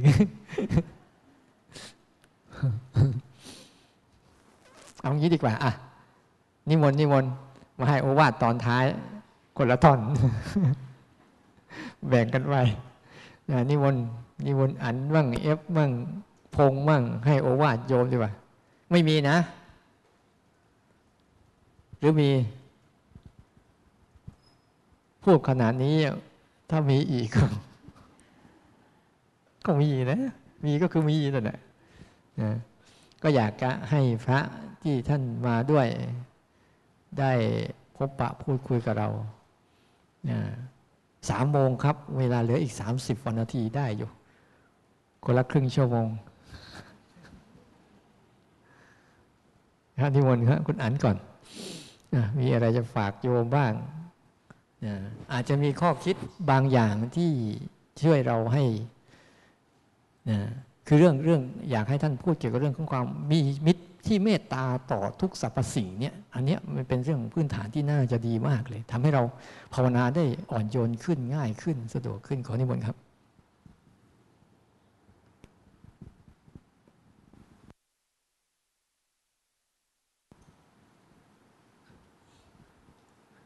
ไม่ได้ฟังอาจารย์เทศเลย ก็เลยไม่รู้ว่าอาจารย์พูดอะไรไปบ้างนะ แต่ทุกครั้งที่เวลาพระอาจารย์กสินท่านมาสอน ท่านก็จะให้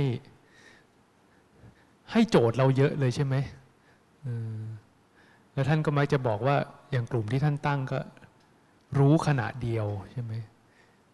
อาตมาก็ประทับใจกลุ่มของท่านนะว่า รู้ขณะเดียวถ้าไม่ได้บอกให้ไปรบกับอะไรใช่ไหมไม่ได้บอกให้ไปฆ่าอะไรนะ คือจริง ๆแล้วความสัมพันธ์ที่เรามีต่ออารมณ์ของเราอะจริง ๆ แล้วท่าทีของเรามีความสำคัญว่า อารมณ์นั้นน่ะจะส่งผลกับเรายังไง ถ้าเกิดว่าเราเกลียดเขาเรานึกว่าการเกลียดจะทำให้อารมณ์นั้นหายไปเร็วขึ้นนะ จริง ๆ แล้วยิ่งเราเกลียดอะอารมณ์นั้นแหละ เรายิ่งไปกอดรัดอารมณ์นั้นไว้ให้อยู่กับเรานานๆ การเกลียดและการรักเนี่ยในแง่ของความยึดของใจเนี่ยมีค่าแทบไม่ต่างกันเลย เพราะฉะนั้นวิธีการที่เราฝึกอันนี้การเจริญสติเนี่ยแก่นของมันก็คือ เราทำหน้าที่เป็นผู้รับรู้เฉยๆนะทำหน้าที่เป็นผู้รับรู้เป็นผู้สังเกตการ เราไม่ได้เข้าไปทำลายเขา แล้วก็ไม่ได้เข้าไปขอให้เขาอยู่ แต่เราต้องการจะรู้จักเขาอย่างที่เขาเป็นนะอารมณ์ต่างๆ พวกนี้ไม่ได้มีความเลวร้ายกับเรานะ ถ้าเราสามารถรู้จักเขาได้ตรงๆนะ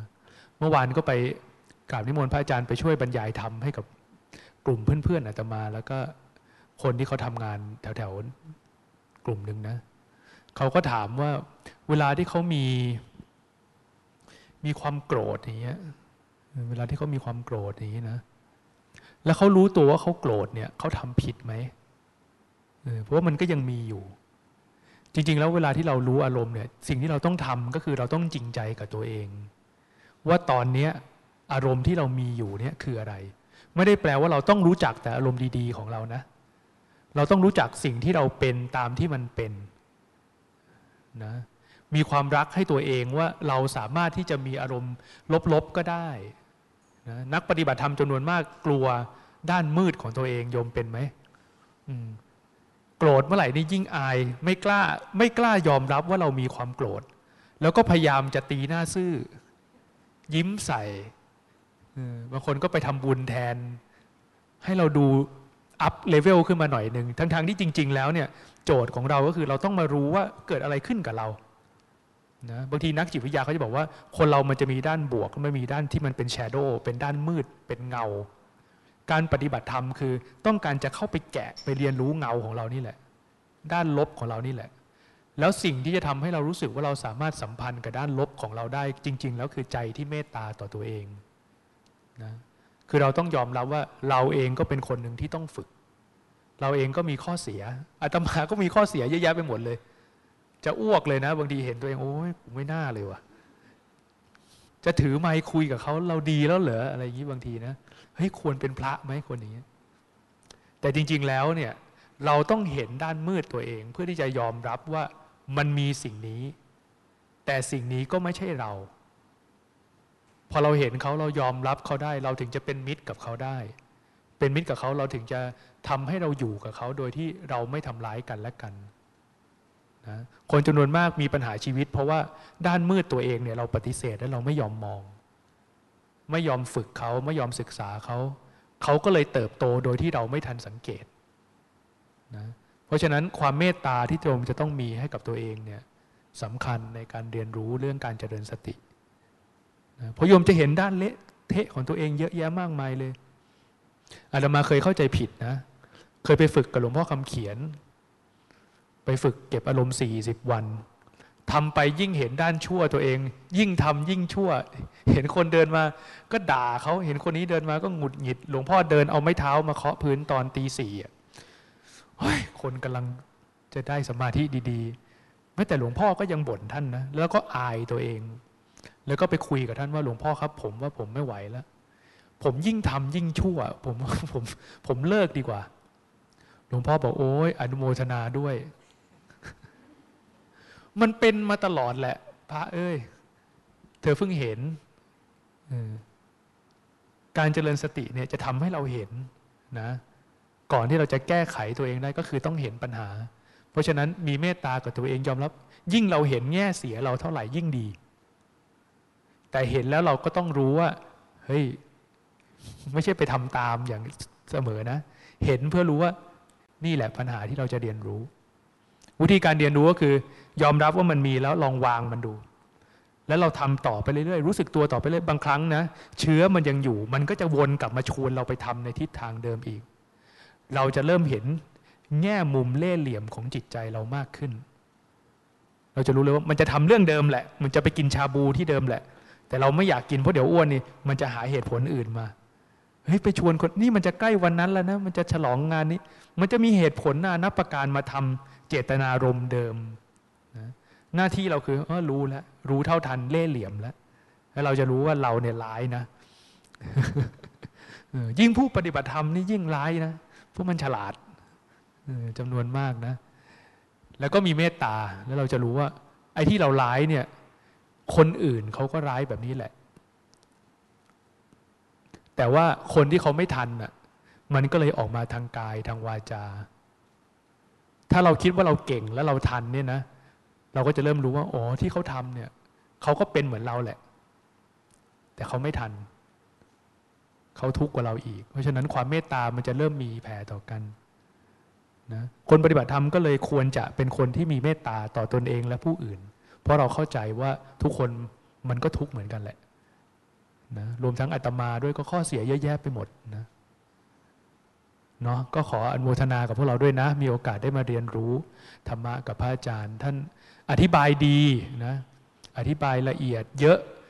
ลูกศิษย์ทำหรือเปล่านี่ก็ไม่รู้นะอยู่ที่พวกเราเอาไปปฏิบัติ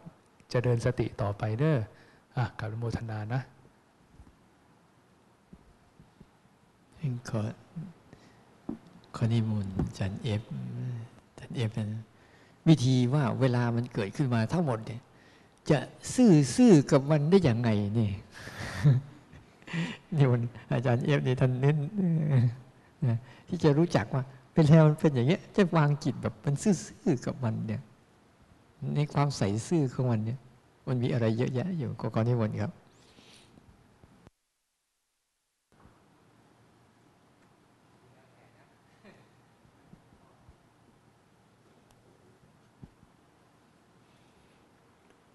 ก็มีโอกาสมากับครูบาอาจารย์หลายครั้งเนาะที่มองหน้าอยู่นี่ก็น่าจะมีคนเก่าเกินครึ่งนะครับ มีใครที่ฟังพระอาจารย์แล้วไม่เข้าใจไหมครับ ที่ฟังมาทั้งวันนี้ครับส่วนมากเราจะรู้สึกว่าอ่าจะเป็นคนเก่าที่เคยฟังเคยได้ยิน จริงๆ วิธีการที่พระอาจารย์ท่านนำเสนอเนี่ยไม่ยากนะครับ สังเกตไหมมันจะมีคำว่ารู้สึกตัวใช่ไหมครับ เราใช้วิธีการรู้สึกตัว รู้สึกตัวนี่มันมีคำอยู่สองคำก็รู้สึกแล้วก็รู้สึกที่ตัว อะไรก็ได้ที่มันรู้สึกที่ตัวก็เป็นใช้ได้ใช่ไหมครับ ก็รู้สึกตัวได้ ยืนเดินนั่งนอนคูเหยียดเคลื่อนไหวต่าง ๆ ที่มันเกิดขึ้นในตัวเนี่ย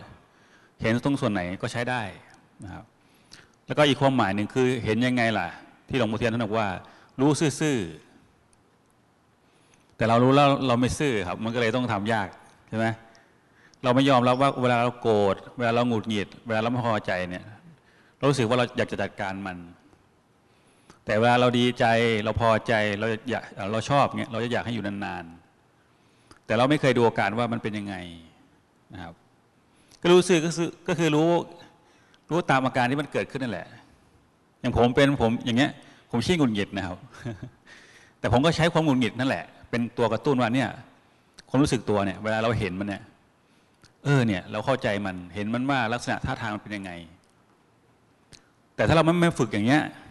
ใจเรามันจะไม่ชอบอยู่ที่นี่ครับ มันจะชอบไปคิดเรื่องอื่น เรื่องหาเรื่องไปอยู่อย่างอื่น แต่พอเรามีงานให้ตัวเองทำปุ๊บเนี่ย เราก็เป็นคนที่ไม่ว่างงาน ใจก็ไม่ว่างงาน ใจมันก็พร้อมที่จะเรียนรู้สิ่งที่มันเกิดขึ้นในตัว แบบนี้ครับ ดังนั้นที่ครูบาอาจารย์บอกว่าให้ขยันดู ขยันศึกษาขยันปล่อยความจริงมันเป็นอันเดียวกันนั่นแหละครับ ของบางอย่างเราเห็นแค่แป๊บเดียวแล้วก็ผ่านเลย สังเกตไหมเวลาเราง่วง เวลาเราคิดเนี่ยอย่างเรานั่งคิดอยู่ปุ๊บแค่เรารู้สึกว่าเราคิดปุ๊บเราก็เห็นแล้วว่าอาการเป็นยังไงเราก็ปล่อยไปละมันก็ผ่านไป แต่สิ่งเหล่านี้มันจะเข้ามาเรื่อยๆครับ มันจะเปลี่ยนกันเข้ามาใช่ไหมเข้ามาทางตาบ้าง ทางหูบ้าง ทางจมูกบ้าง ทางสัมผัสบ้าง ทางกายบ้างทางความคิดบ้าง มันจะผ่านเข้ามาตลอด แต่ถ้าใจของเราตั้งมั่นอยู่ในตัวเนี่ย อะไรก็ได้ที่มันเด่น ถ้าเราไม่เห็นเราก็ยังได้ความรู้สึกตัว เติมความรู้สึกตัวซื่อๆเข้าไปหาตัวเองใช่ไหมครับ แต่เวลาเราไปเจออารมณ์ใหญ่ๆถ้าเราไม่มีฐานที่ที่เราเติมความรู้สึกเข้าไปเนี่ย เราจะโดดไปในอารมณ์ง่ายมาก เพราะเพราะฐานที่มั่นเราไม่ไม่มากพอ อย่างสมมติว่าเพื่อนไปชวนเราไปไหนเนี่ยเราไปเลยใช่ไหมแต่นี่เรามีงานอยู่ เราเราอยู่กับตัวเองอยู่ อย่างน้อยๆมันก็มีทำให้เรามีเวลาคิดว่า เออเราทำดีไม่ดี แบบเนี้ยอารมณ์เองก็เหมือนกันงั้นสิ่งที่เราเข้ามาทำเนี่ยไม่ใช่อะไรยาก เพราะว่าเมื่อก่อนเราไม่เคยสนใจตัวเองครับทำแต่งานหาแต่เงินใช่ไหมไม่เคยมีเวลาให้ตัวเอง พอเราได้เรียนรู้ได้ฟังเรื่องนี้แล้วปุ๊บเรากลับเข้ามา ไม่ใช่เฉพาะวิธีการหลวงพ่อเทียนอย่างเดียว แต่อะไรก็ได้ที่เราทำให้เรานึกถึงตัวเองบ่อยๆดูตัวเองบ่อยๆว่าเออตอนนี้เราเป็นยังไง อาการทางกายเราเป็นยังไงอยู่นั่งเป็นยังไงปวดหลังปวดเอวตรงไหน มีอะไรเกิดขึ้นบ้าง ก็สังเกตเขาไปเรื่อยๆ เป็นการดูแลรักษาตัวเอง อารมณ์ทางใจล่ะ เราเป็นยังไง เศร้าอยู่ไหมดีใจเสียใจหรือเฉยๆหรือมีอะไรข้างในเป็นยังไง อารมณ์ดีอารมณ์เสียเป็นยังไง ก็คอยแก้ไขทางใจไป ก็เท่ากับว่ารู้สึกตัวตลอดเวลาเห็นไหมนะครับ หรือถ้าใครอยากจะทำเยอะกว่านั้นก็เริ่มทำตั้งแต่ เออ เริ่มก่อนจะพูด ระหว่างพูด หลังพูด ก็คิดทบทวนนะครับอ่าพระเจ้าท่านบอกว่า ขนาดพระนี่ต้องปฏิสังขายโยสามรอบนะกินข้าวนะครับ ทุกอย่างต้องสามรอบนะครับ ก่อนกิน ระหว่างกินหลังกิน ระหว่างใช้เสื้อผ้าจีวรก่อนอก่อนใช้หลังใช้ ใช้แล้วเป็นยังไง เสนาสนะเนี่ยเรื่องหยูกยาทุกอย่างท่านให้พิจารณาสามรอบหมด ดังนั้นมันไม่มีวิธีการตายตัวครับ แต่วิธีการหลวงพ่อเทียนเนี่ยคือทำให้เราเนี่ยกลับมาอยู่กับตัวเองได้ง่ายที่สุด เพราะถ้ายกมือแล้วไม่เห็นเนี่ยก็แย่แล้วเนาะใช่ไหมมืออันเบ้อเร่ออยู่ข้างหน้านี่ก็ยังไม่เห็นอีก ก็แสดงว่าความคิดเข้าแทรกอย่างหนักนะครับก็คือถ้าเราถ้าเราง่วงเราก็มีสิทธิ์กระตุ้นอย่างเงี้ยเคาะ เคาะให้มัน จริงๆหลักการไม่ยากนะครับ ก็อะไรเกิดขึ้นมาก็แค่รู้ รับรู้ธรรมดา รู้ซื่อๆ ไม่ต้องไปไม่ต้องไปคิด ไม่ต้องไปปรุงแต่ง ไม่ต้องไปตัดอะไรมันไป มันเหมือนกับมันเหมือนกับเวลาโยมไปดูไปดูหนังไปฟังเพลง ไปฟังเสียง คือมือของเราเนี่ยเป็นเหมือนอุปกรณ์ใช่ไหมครับถ้าเราอยากจะฟังเสียงเนี่ยมันต้องมีต้นกำเนิดเสียง อาจจะเป็นเทปเป็นซีดี เป็นอะไรก็ตาม มือเนี่ยก็เป็นอุปกรณ์ในการดู แต่เราใช้ความรู้สึก สิ่งที่เราดูเนี่ยที่สิ่งที่เรากำลังทำกันเนี่ยมันเป็นการใช้ความรู้สึกครับ ใช้รู้สึกความรู้สึกในการสัมผัส มันไม่ได้เห็นด้วยตาทีเนี้ยใช้ความรู้สึกว่าเอ๊ะอะไรเกิดขึ้นบ้าง เป็นการรับรู้ผ่านความความรู้สึก พอเรารับรู้มากๆเข้ามากเข้าเนี่ยความรู้สึกที่มันเคยล่องลอยไปข้างนอกเนี่ย มันก็จะกลับเข้ามาหาที่นี่ เพราะเขาระมัดระวังตัวเองเป็นนะครับยิ่งทำบ่อยเข้าบ่อยเข้า มันไม่อยากไปไหนหรอกครับ เพราะว่ามันรู้สึกว่าข้างนอกเนี่ยมัน มันไม่ใช่เรื่องอะไรจำเป็นอะแต่เขาจะคอยระแวดระวังทางทางกายทางใจ ให้เป็นความเป็นปกติอยู่เรื่อยๆเรื่อยๆเนี่ยผมก็ใช้วิธีการนี้แหละนะครับ บางทีก็ยกบ้างบางทีก็ง่วงบ้าง ง่วงก็ง่วงไปแล้วก็ง่วงครับ ไม่ต้องไปหงุดหงิดกับมันก็ทดสอบเออง่วงแล้วนี่ก็ตื่นขึ้นมาใหม่ ไม่ใช่โอ้ฉันง่วงอีกแล้วเนี่ยแย่ยังเลยเนี่ย ก็ไม่ใช่อีกก็เป็นอารมณ์ใหม่เข้ามาอีกครับ ถ้าเมื่อไหร่ที่เราพลาดไปอ้าวเคยโกรธเคยเกลียดเคยหงุดหงิดแล้วก็เออเมื่อกี้พลาดดิก็เริ่มใหม่ เริ่มต้นใหม่นั่นเองครับก็เป็นการปลุกเร้าความรู้สึกใหม่ๆขึ้นมา แต่เป็นการเติมความรู้สึกที่ดีแทน แทนที่จะใส่ความหงุดหงิดความไม่พอใจเข้าไปนะครับเพราะเรื่องพวกนี้มันก็ผ่านไปแล้ว มันก็ผ่านไปแล้ว อดีตก็ผ่านไปแล้วครับใช่ไหมเราทำได้แค่ปัจจุบัน ทำยังไงล่ะมันจะเราทุกคนที่ทำเนี่ยจะตื่นตัวแบบเนี้ยเหมือนตอนที่เราจะเลิกนะครับจะตื่นตัวดีนะตอนจะเลิกอะใช่ไหมครับมันจะโล่งแจ้งเบิกบานนะใช่ไหมแต่ระหว่างทำนี่โอ้ยรู้สึกทรมานจังเลยนะครับ แค่ว่านั่งยกมือนะครับโยมเห็นไหมทรมานนะการทำงานทางใจครับ แต่ให้ไปตัดหญ้าไปแบกของเนี่ยผมรู้สึกว่าผมเลือกไปนะค่าให้มายกมือนี่โอ้หนึ่งชั่วโมงก็นานครับใช่ไหม เพราะเราอยู่กับปัจจุบันตลอดมันถึงใช้เวลาได้คุ้มค่า แต่เวลาเราไปอยู่กับเรื่องอื่น เรื่องดูหนังฟังเพลงพูดคุยเนี่ยมันผ่านไปไวเพราะเราไม่ได้ไม่ได้ใช้เวลาคุ้มค่า แต่ว่าเราไปอยู่กับสิ่งอื่นทั้งหมด ดังนั้นสิ่งที่เราต้องมาทำก็คือกลับมาศึกษาตัวเองพิจารณาตัวเอง เรียนรู้ตัวเองให้หมด ดียังไงชั่วยังไงนะครับเราเป็นคนยังไงนะครับเรียนรู้จนขนาดที่ว่า ตายไปก็ไม่ต้องกลัวจะตายก็ไม่ต้องกลัวแล้วเออรู้รู้หมดแล้วว่าเราเป็นยังไงอย่างเงี้ยครับ ไม่ไม่ยึดไม่ถืออะไรละอย่างเงี้ยก็คือเรียนรู้ให้มันให้มันเหมือนเราขณะที่เราเป็นนักเรียนที่ผ่านปหนึ่งมหนึ่งหรือว่าผ่านมหาลัยมาเราก็เรียนสะสมไปเรื่อยๆเรื่อยๆอันนี้ก็เหมือนกันครับ ใช้ความรู้สึกของเราเนี่ยมาศึกษาข้างใน เรามีหน้าที่พาเขามาศึกษา เพราะธรรมชาติของความรู้สึกเนี่ยมันจะไปกับสิ่งเราข้างนอก ทางตาทางหูทางจมูกทางลิ้นทางกายทางใจของเรา ไปข้างนอกตลอด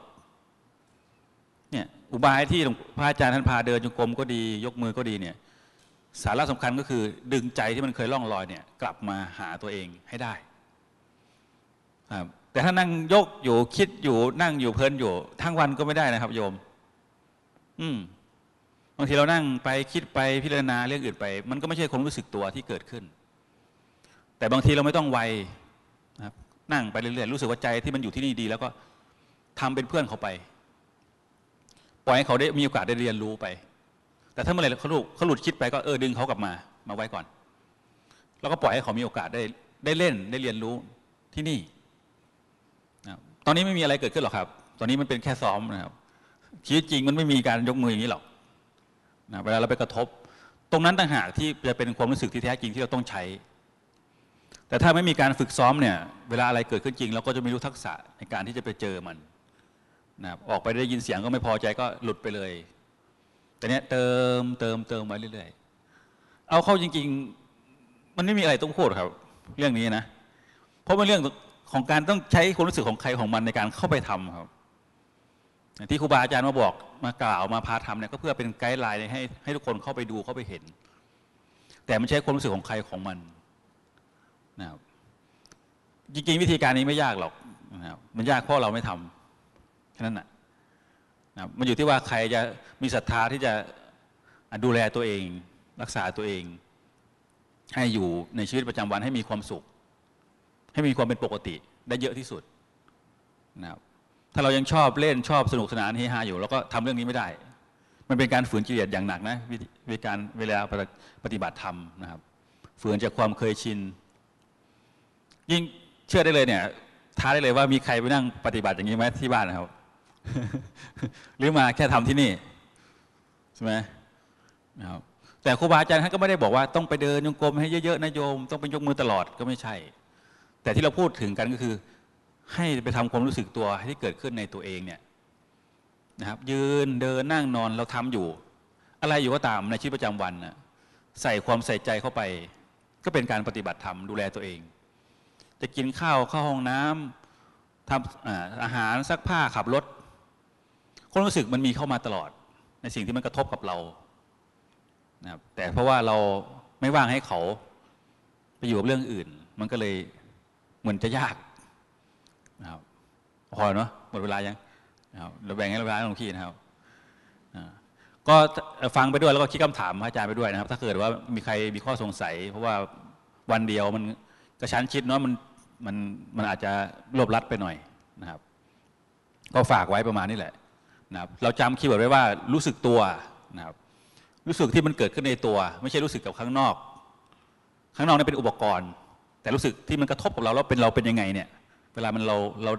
สัมผัสมันมากับเราแล้วเนี่ยมันเป็นยังไง แล้วสำคัญคือเราแค่รับรู้ซื่อๆไว้นะไม่ต้องไปตัดสินไม่ต้องไปหงุดหงิดอะไรกับมัน แต่รู้ว่ามันเป็นยังไง โกรธเนี่ยอาการเป็นยังไงโกรธเนี่ยนะครับมันไม่มีทางหลบได้หรอกครับ เวลาเรากระทบมาเนี่ยโอ้มันต้องมีอาการแน่นอน แต่อาจจะแค่หงุดหงิด อาจจะแค่ไม่พอใจ แต่ถ้าหงุดหงิดไม่พอใจเนี่ย มันก็ค่อยสะสมไปสะสมไปเป็นความโกรธเนี่ยโกรธแล้วก็เป็นการทำร้ายกันมันก็เป็นกระบวนการไปเรื่อยๆนะครับก็ฝากไว้ว่าให้กลับมาใส่ใจตัวเองนะครับศึกษาตัวเองดูแลตัวเองเนาะ ก็อนุโมทนาสาธุนะครับ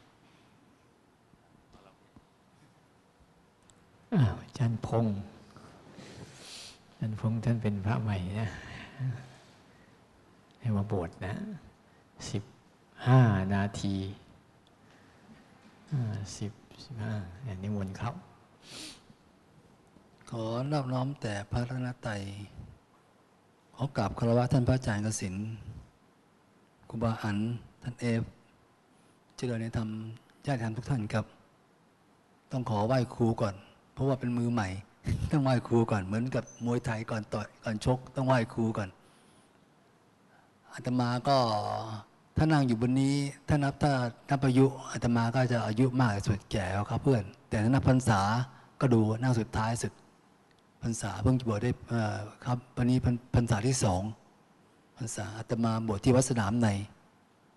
สนสนามในแล้วแต่ว่าก็ขึ้นไปอยู่กับพระอาจารย์กสินที่แพร่แสงเทียน ไปไปฏิบัติอยู่ที่นู่นพูดถึงการพูดต่อหน้าสาธารณะอันนี้ก็เป็นครั้งแรกนะที่พระอาจารย์ให้โอกาส ก็ตื่นเต้นก็ไม่ตื่นเต้นหรอกบางคนหน้าหนา ไม่ค่อยอาย แต่ประเด็นคือ รู้ก็รู้เยอะ แต่พูดเก่ง แต่เราจะพูดเป็นสาระพูดไม่ได้ เรียงประโยคไม่ถูก ก่อนที่จะมาบวชที่วัดสนามใน ลงไปบวชที่วัดสวนโมกมาแล้ว นี่เป็นศิษย์เก่าสวนโมกเหมือนกันเมื่อตอนปีห้าเก้าลงไปบวชสวนโมก ในชีวิตอาตมาเนี่ยศึกษาเรื่องทั้งเรื่องธรรมะเนี่ยจะฟังพระอยู่สองรูปวันนั้นท่านพุทธทาสกับท่านประยุทธ์เนี่ยฟังศึกษาอยู่แค่สองรูปเลยนะก็ใฝ่ฝันว่าแต่อยากจะเป็นศิษย์สวนโมก ก็ได้ก็ได้ไปบวชไปบวชโมกไปบวชที่สวนโมก เพราะตั้งใจว่าจะไปเรียนอ่าตอนนั้นสนใจเรื่องอนาปานสติไปบวชไปบวชสวนโมก แต่ก็ก็นั่นแหละนะ มันไม่ใช่เส้นทางของเรา ก็เลยเศึกออกมาศึกออกมาแล้วก็มาศึกษาค้นคว้า ถึงได้มาเจอหลวงพ่อเทียนมารู้จักหลวงพ่อเทียนตอนปลายปีห้าเก้า อายุห้าสิบเก้าปีนะเพิ่งจะรู้จักหลวงพ่อเทียน ไม่รู้จักหลวงพ่อเทียนเลย ไม่รู้มีพระแบบนี้ด้วย ไม่รู้เป็นวิธีการยกมือแบบนี้ด้วยอืมแล้วมันใช่เหรอเราพระการฝึกกรรมฐาน เราก็เห็นแต่พระต้องนั่ง หลับตานั่งเฉยมันยกมือยกไม้เนี่ยมันใช่เหรอใหม่ๆก็ใหม่ๆก็ก็ก็ก็ไม่รับแต่อาตมาเคยอ่านท่านไว้หลังเคยอ่านท่านไว้หลังท่านพุทธทาสแปลมา หลวงพ่อเทียนบรรลุธรรมตั้งแต่ยังเป็นโยม เอ้าเมืองไทยมีด้วยเหรอทำไมเราไม่รู้วะ ก็เลยมาศึกษาค้นคว้าแนวหลวงพ่อเทียน ก็ไม่ได้เชื่อหลวงพ่อเทียนทีเดียวนะ ฟังฟังหลวงพ่อเทียนในยูทูบหลวงพ่อเทียนมีเกียร์ฟังหมด ค้นหมดฟังหมด ก็ยังไม่ไม่เท่าไร่พอเกียนก็ต้องหาลูกศิษย์หลวงพ่อเทียน ก็ไล่มา ท่านเขมานันทะหลวงพ่อคำเขียน อาจารย์อาจารย์ลืมชื่อแล้วอาจารย์ที่นั่งรถเข็นแล้วก็จะมาหลวงพ่อเป็นหลวงพ่อมหาหลวงพ่อมหาดิเลกไล่ไล่มาเรื่อยแต่ว่าก็อยากไปเป็นลูกศิษย์หลวงพ่อมหาดิเลกแต่ไม่ทันท่านสิ้นบุญซะก่อน ก็มาเจออ๋อมาค้นใน YouTube มาเจอท่านพระอาจารย์กสินสิบมุนิกเทียน ก็ศึกษามาศึกษาของท่านอืมใช่ฮะ อาตมายอมรับ คือรู้จักที่เราไม่ค่อยเชื่อแนวนี้เท่าไหร่ทีนี้แล้วการฝึกการฝึกทำความรู้สึกตัวเนี่ยมันแปลกทีนี้หาคนที่จะสอนให้เรา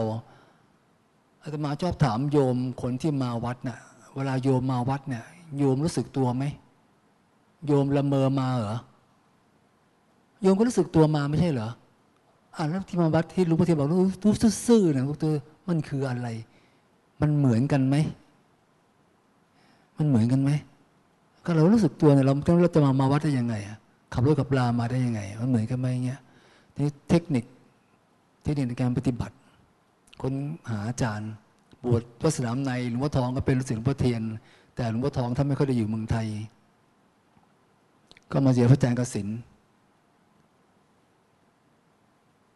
เราค่อยเกี่ยวอาตมานะในด้านด้านการเทคนิคเทคนิคในการปฏิบัติ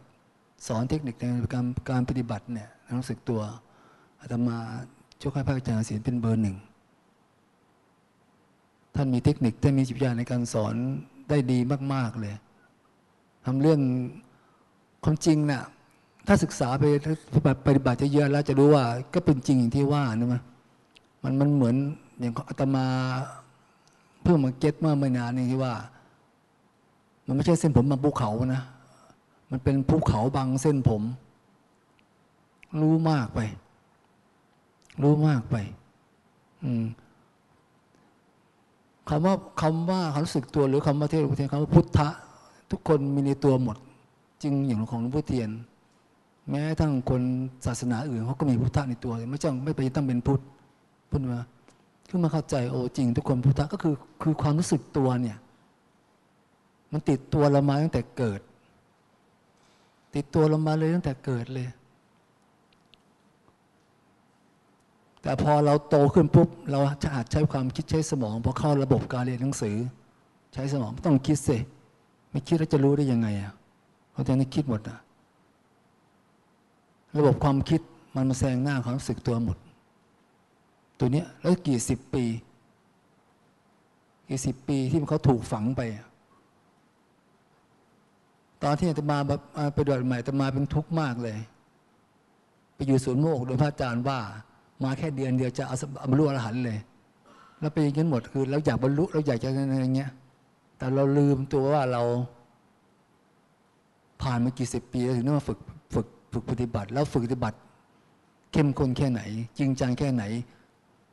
รู้แค่ไหนหมายความว่ารู้รู้รู้คือ มันก็จะมีความติดใจอยู่ว่าเอ๊ะ มันมีวิธีที่มันง่ายกันนี่ไม่ง่ายๆไหมที่มันที่มันจะบรรลุง่ายๆที่มันจะบรรลุง่ายๆอย่างเงี้ยปกติแกมันก็มันก็เป็นเป็นทุกข์ใจจนกระทั่งเออมามาไปต้องใช้การปฏิบัตินานมันการศึกษาเข้าใจว่า เราใจร้อนไป เราใจร้อนไป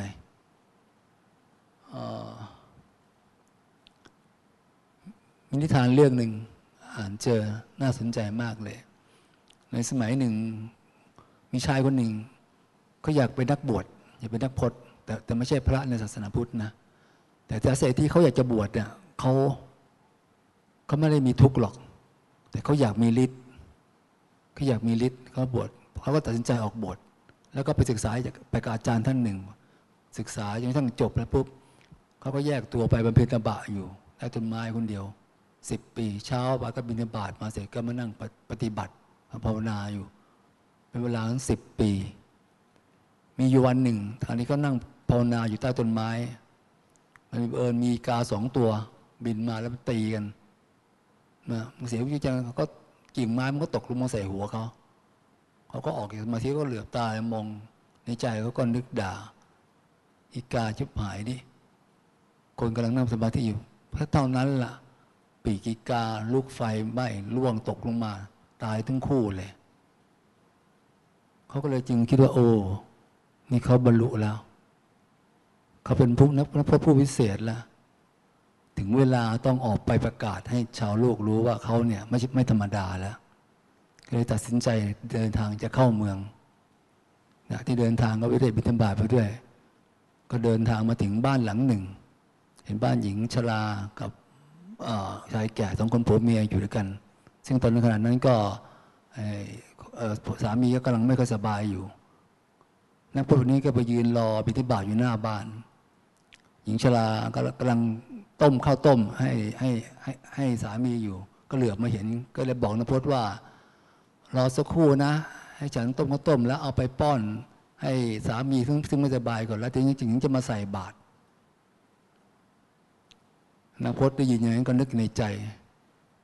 ยายเท่าคนนี้นี่ ไม่รู้จักเราแล้ว เห็นตาแก่นั่นดีกว่าเราได้ไง เราไม่ใช่นพจน์ธรรมดานะ เราเป็นนักพจน์ที่มีฤทธิ์มีฤทธิ์มีเดชนะ นึกอยู่ในใจนะ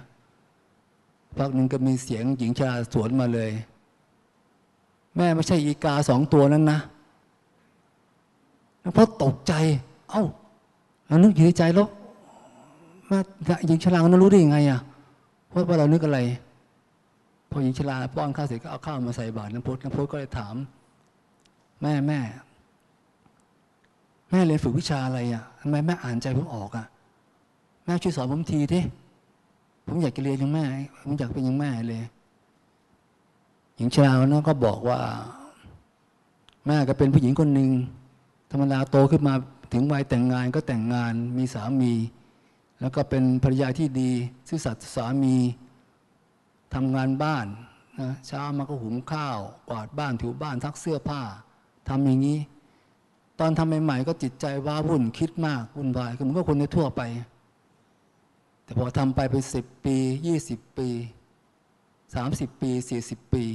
ห้าสิบปีหกสิบปีวันนี้ ในขณะที่แม่ทำงานจับไม้กวาดหรือจับตะหลิวหรือซักผ้าเนี่ยทุกครั้งที่แม่ทำงานแม่ก็จิตมีใจมุ่งมั่นอยู่กับงานตลอดตลอดจนกระทั่งจิตแม่เป็นสมาธิผ่านมาถึงหกสิบปี แม่เห็นหน้าคนแม่ก็พอจะแม่ก็อ่านออกแล้วว่าเขาคิดอะไรอยู่ แต่ถ้าจะให้แม่สอนเนี่ย แม่สอนไม่เป็นหรอก เพราะแม่แม่ไม่เคยไปฝึกปฏิบัติที่ไหน แม่ไม่เคยไปเดินจงกรมแม่ไม่เคยภาวนาไหน แม่ไม่เคยไปเดินไปไปทุดงที่ไหนเลย แม่แม่สอนไม่ได้หรอกแม่สอนเป็น แต่ถ้าท่านอยากจะเรียนเนี่ยท่านเดินตรงไปทางเนี้ยไปทางเส้นทางเนี้ยบ้านหนึ่งที่อยู่ติดกับใกล้กับแม่น้ำเนี่ยมีผู้ชายคนหนึ่งจะสอนให้ท่านได้แต่ท่านอยากเรียนท่านท่านเดินไปบ้านเนี้ย นพจน์คนนั้นก็เดินไปเส้นทางก็บ่ายกว่าแล้ว ก็เดินไปถึงบ้านนั้น ถึงบ้านนี้บ้านนั้นก็เดินเข้ามาบริเวณบ้าน ก็เห็นชายคนหนึ่งกลางกางสูง สูงใหญ่ดำหน้าตาเกรียมเลยกำลังแล่เนื้ออยู่ ในอินเดียอาชีพคนคนแรกเนี่ยคนฆ่าฆ่าวัวฆ่าสัตว์เนี่ยก็ถือเป็นอาชีพที่ต่ำต้อยที่สุด ไม่มีคนคบขาสมาคมเลย เป็นอาชีพที่ต่ำต้อย แล้วพวกคนนั้นเห็น คนนั้นว่าโอ้โหนี่อะไรนี่เราเป็นนักพจน์เนี่ยต้องมาเรียนวิชากับคนที่ต่ำต้อยที่ไม่มีคนคบอย่างเงี้ย เห็นแล้วก็ท้อใจสุดตัวลงนั่งที่โขดหินพอดีชายคนนั้นก็เหลือบมาเห็นเข้า ก็เลยถามนักพจน์กันว่า หญิงชราบ้านนั้นใช่ท่านมาเรียนผมใช่ไหมล่ะพวกพยักหน้า แต่ท่านก็คงไม่ค่อยเชื่อมั่นผมเท่าไหร่เท่าไรใช่ไหมท่านพวกก็ยักพยักหน้างั้นท่านรอสักครู่นะเดี๋ยวผมเสร็จงานก่อนแล้วเดี๋ยวผมจะมาคุยด้วย ก็แล่เนี่ยสักพักหนึ่ง แต่ในขณะที่แล่ทีนั้นนักพวกก็เหลือเห็น เวลาเขาแล่เนื้ออะไรเนี่ยก็ทำงานด้วยจิตใจล่าเริง และการลงมีดแต่ละทีแต่ละฉับแต่ละฉับเนี่ยแม่นยำที่เดียวขาดเท่ากันเท่ากันหมดเลยไม่มีไม่มีซ้ำสองเลยทำงานด้วยความแม่นยำมากเลยทำให้สักพักหนึ่งเขาก็ทำเสร็จเขาก็ล้างมือล้างไม้เข้าบ้านไปสักพักเปิดประตูบ้านออกมาปุ๊บก็นึกว่าจะมาหาน้ำพจน์มาสอนเปล่า มีหญิงเขาแบกแม่ก็มาใส่หลังมา เดินลงไปที่ท่าน้ำพาแม่ไปอาบน้ำคนฮินดูในสมัยก,ก็ต้องอาบน้ำแม่น้ำคงคาท่านนะเขาก็พาแม่ไปอาบน้ำเพื่อนึกถือตัวให้เสร็จ แล้วก็เอาแม่ใส่หลังขี่ขึ้นมาเข้าบ้านไป เช็ดเนื้อเช็ดตัว ก่อกองไฟ ถึงจนกระทั่งรอให้แม่หลับไปเสร็จแล้วก็ออกมาคุยกับนักพจน์เขาบอกนักพจน์ว่า ถ้าท่านจะหาธรรมะ ท่านอย่าอย่าดูจากอาชีพคน อย่าดูจากอาชีพคน อย่าดูถูกคน นางอัมปารานางอัมอมราปาลีก็เป็นโสภินี ก็เป็นนักบวชบรรลุอรหันต์ได้ องคุลิมานฆาตกรต่อเนื่องประสบก็บรรลุทำได้ เด็กหญิง 24 ปีที่โต้ตอบกับพระพุทธเจ้าที่ว่าไปไหนมาไปไหนไม่รู้ รู้ไม่รู้ อะไรจำไม่ได้ รู้ไม่รู้เนี่ยก็เป็น ช่างทอผ้าใช้มือเคลื่อนไหว นักบวชเนี่เมืองหนึ่งเออส่วนใหญ่มาจากนักบวชที่บรรลุบรรลุบรรลุเอ่อขั้นเอ่อยังยังไม่เอ่ออะไรอนาคามี มาจากใช้อาชีพปั้นหม้อนั่นเลยช่างเป็นช่างปั้นหม้อใช้มือเคลื่อนไหวตลอดเห็นไหมช่างทอผ้าก็มือเคลื่อนไหวตลอดทำอยู่กับงาน แม่เท่าก็ไม่ได้ภาวนาแม่เท่าก็ทำงานขณะจับไม้กวาดก็มีสติอยู่กับไม้กวาด จับตะหลิวขึ้นอยู่แต่อยู่กับตะหลิวซักผ้าก็มีมือผ้าโยมได้อะไรจากนิทานเรื่องนี้มั่งเห็นไหมนี่อันนี้คือคือคือนักปฏิบัติ เราปฏิบัติอยู่ในรูปแบบกี่ชั่วโมง ต่อวันยี่สิบชั่วโมงเนี่ย และชีวิตประจำวันของเราอะอาตมาถึงได้เข้าใจท่านผู้ท่าผู้พิจารณาการทำงานคือการปฏิบัติธรรม เพิ่งเก็ตเพิ่งยังรู้เนี่ย การทำงานคือการปฏิบัติธรรมเนี่ยเพิ่งเข้าใจได้ยินไม่ตั้งนานแล้วเพิ่งจะไม่ได้ตั้งนานหลายสิบปีแล้ว แต่ไม่เข้าใจเท่าไหร่นี่ไงไม่เท่า ไม่เคยเข้าวัด ไม่เคยปฏิบัติในใจก็บรรลุธรรมได้ครับได้เวลาพอดี ก็ขอให้ญาติธรรมทุกคนครับ จงประสบความสำเร็จในการที่ปฏิบัติธรรมขอให้บรรลุผล นิพพานทุกท่านเถิดสาธุครับ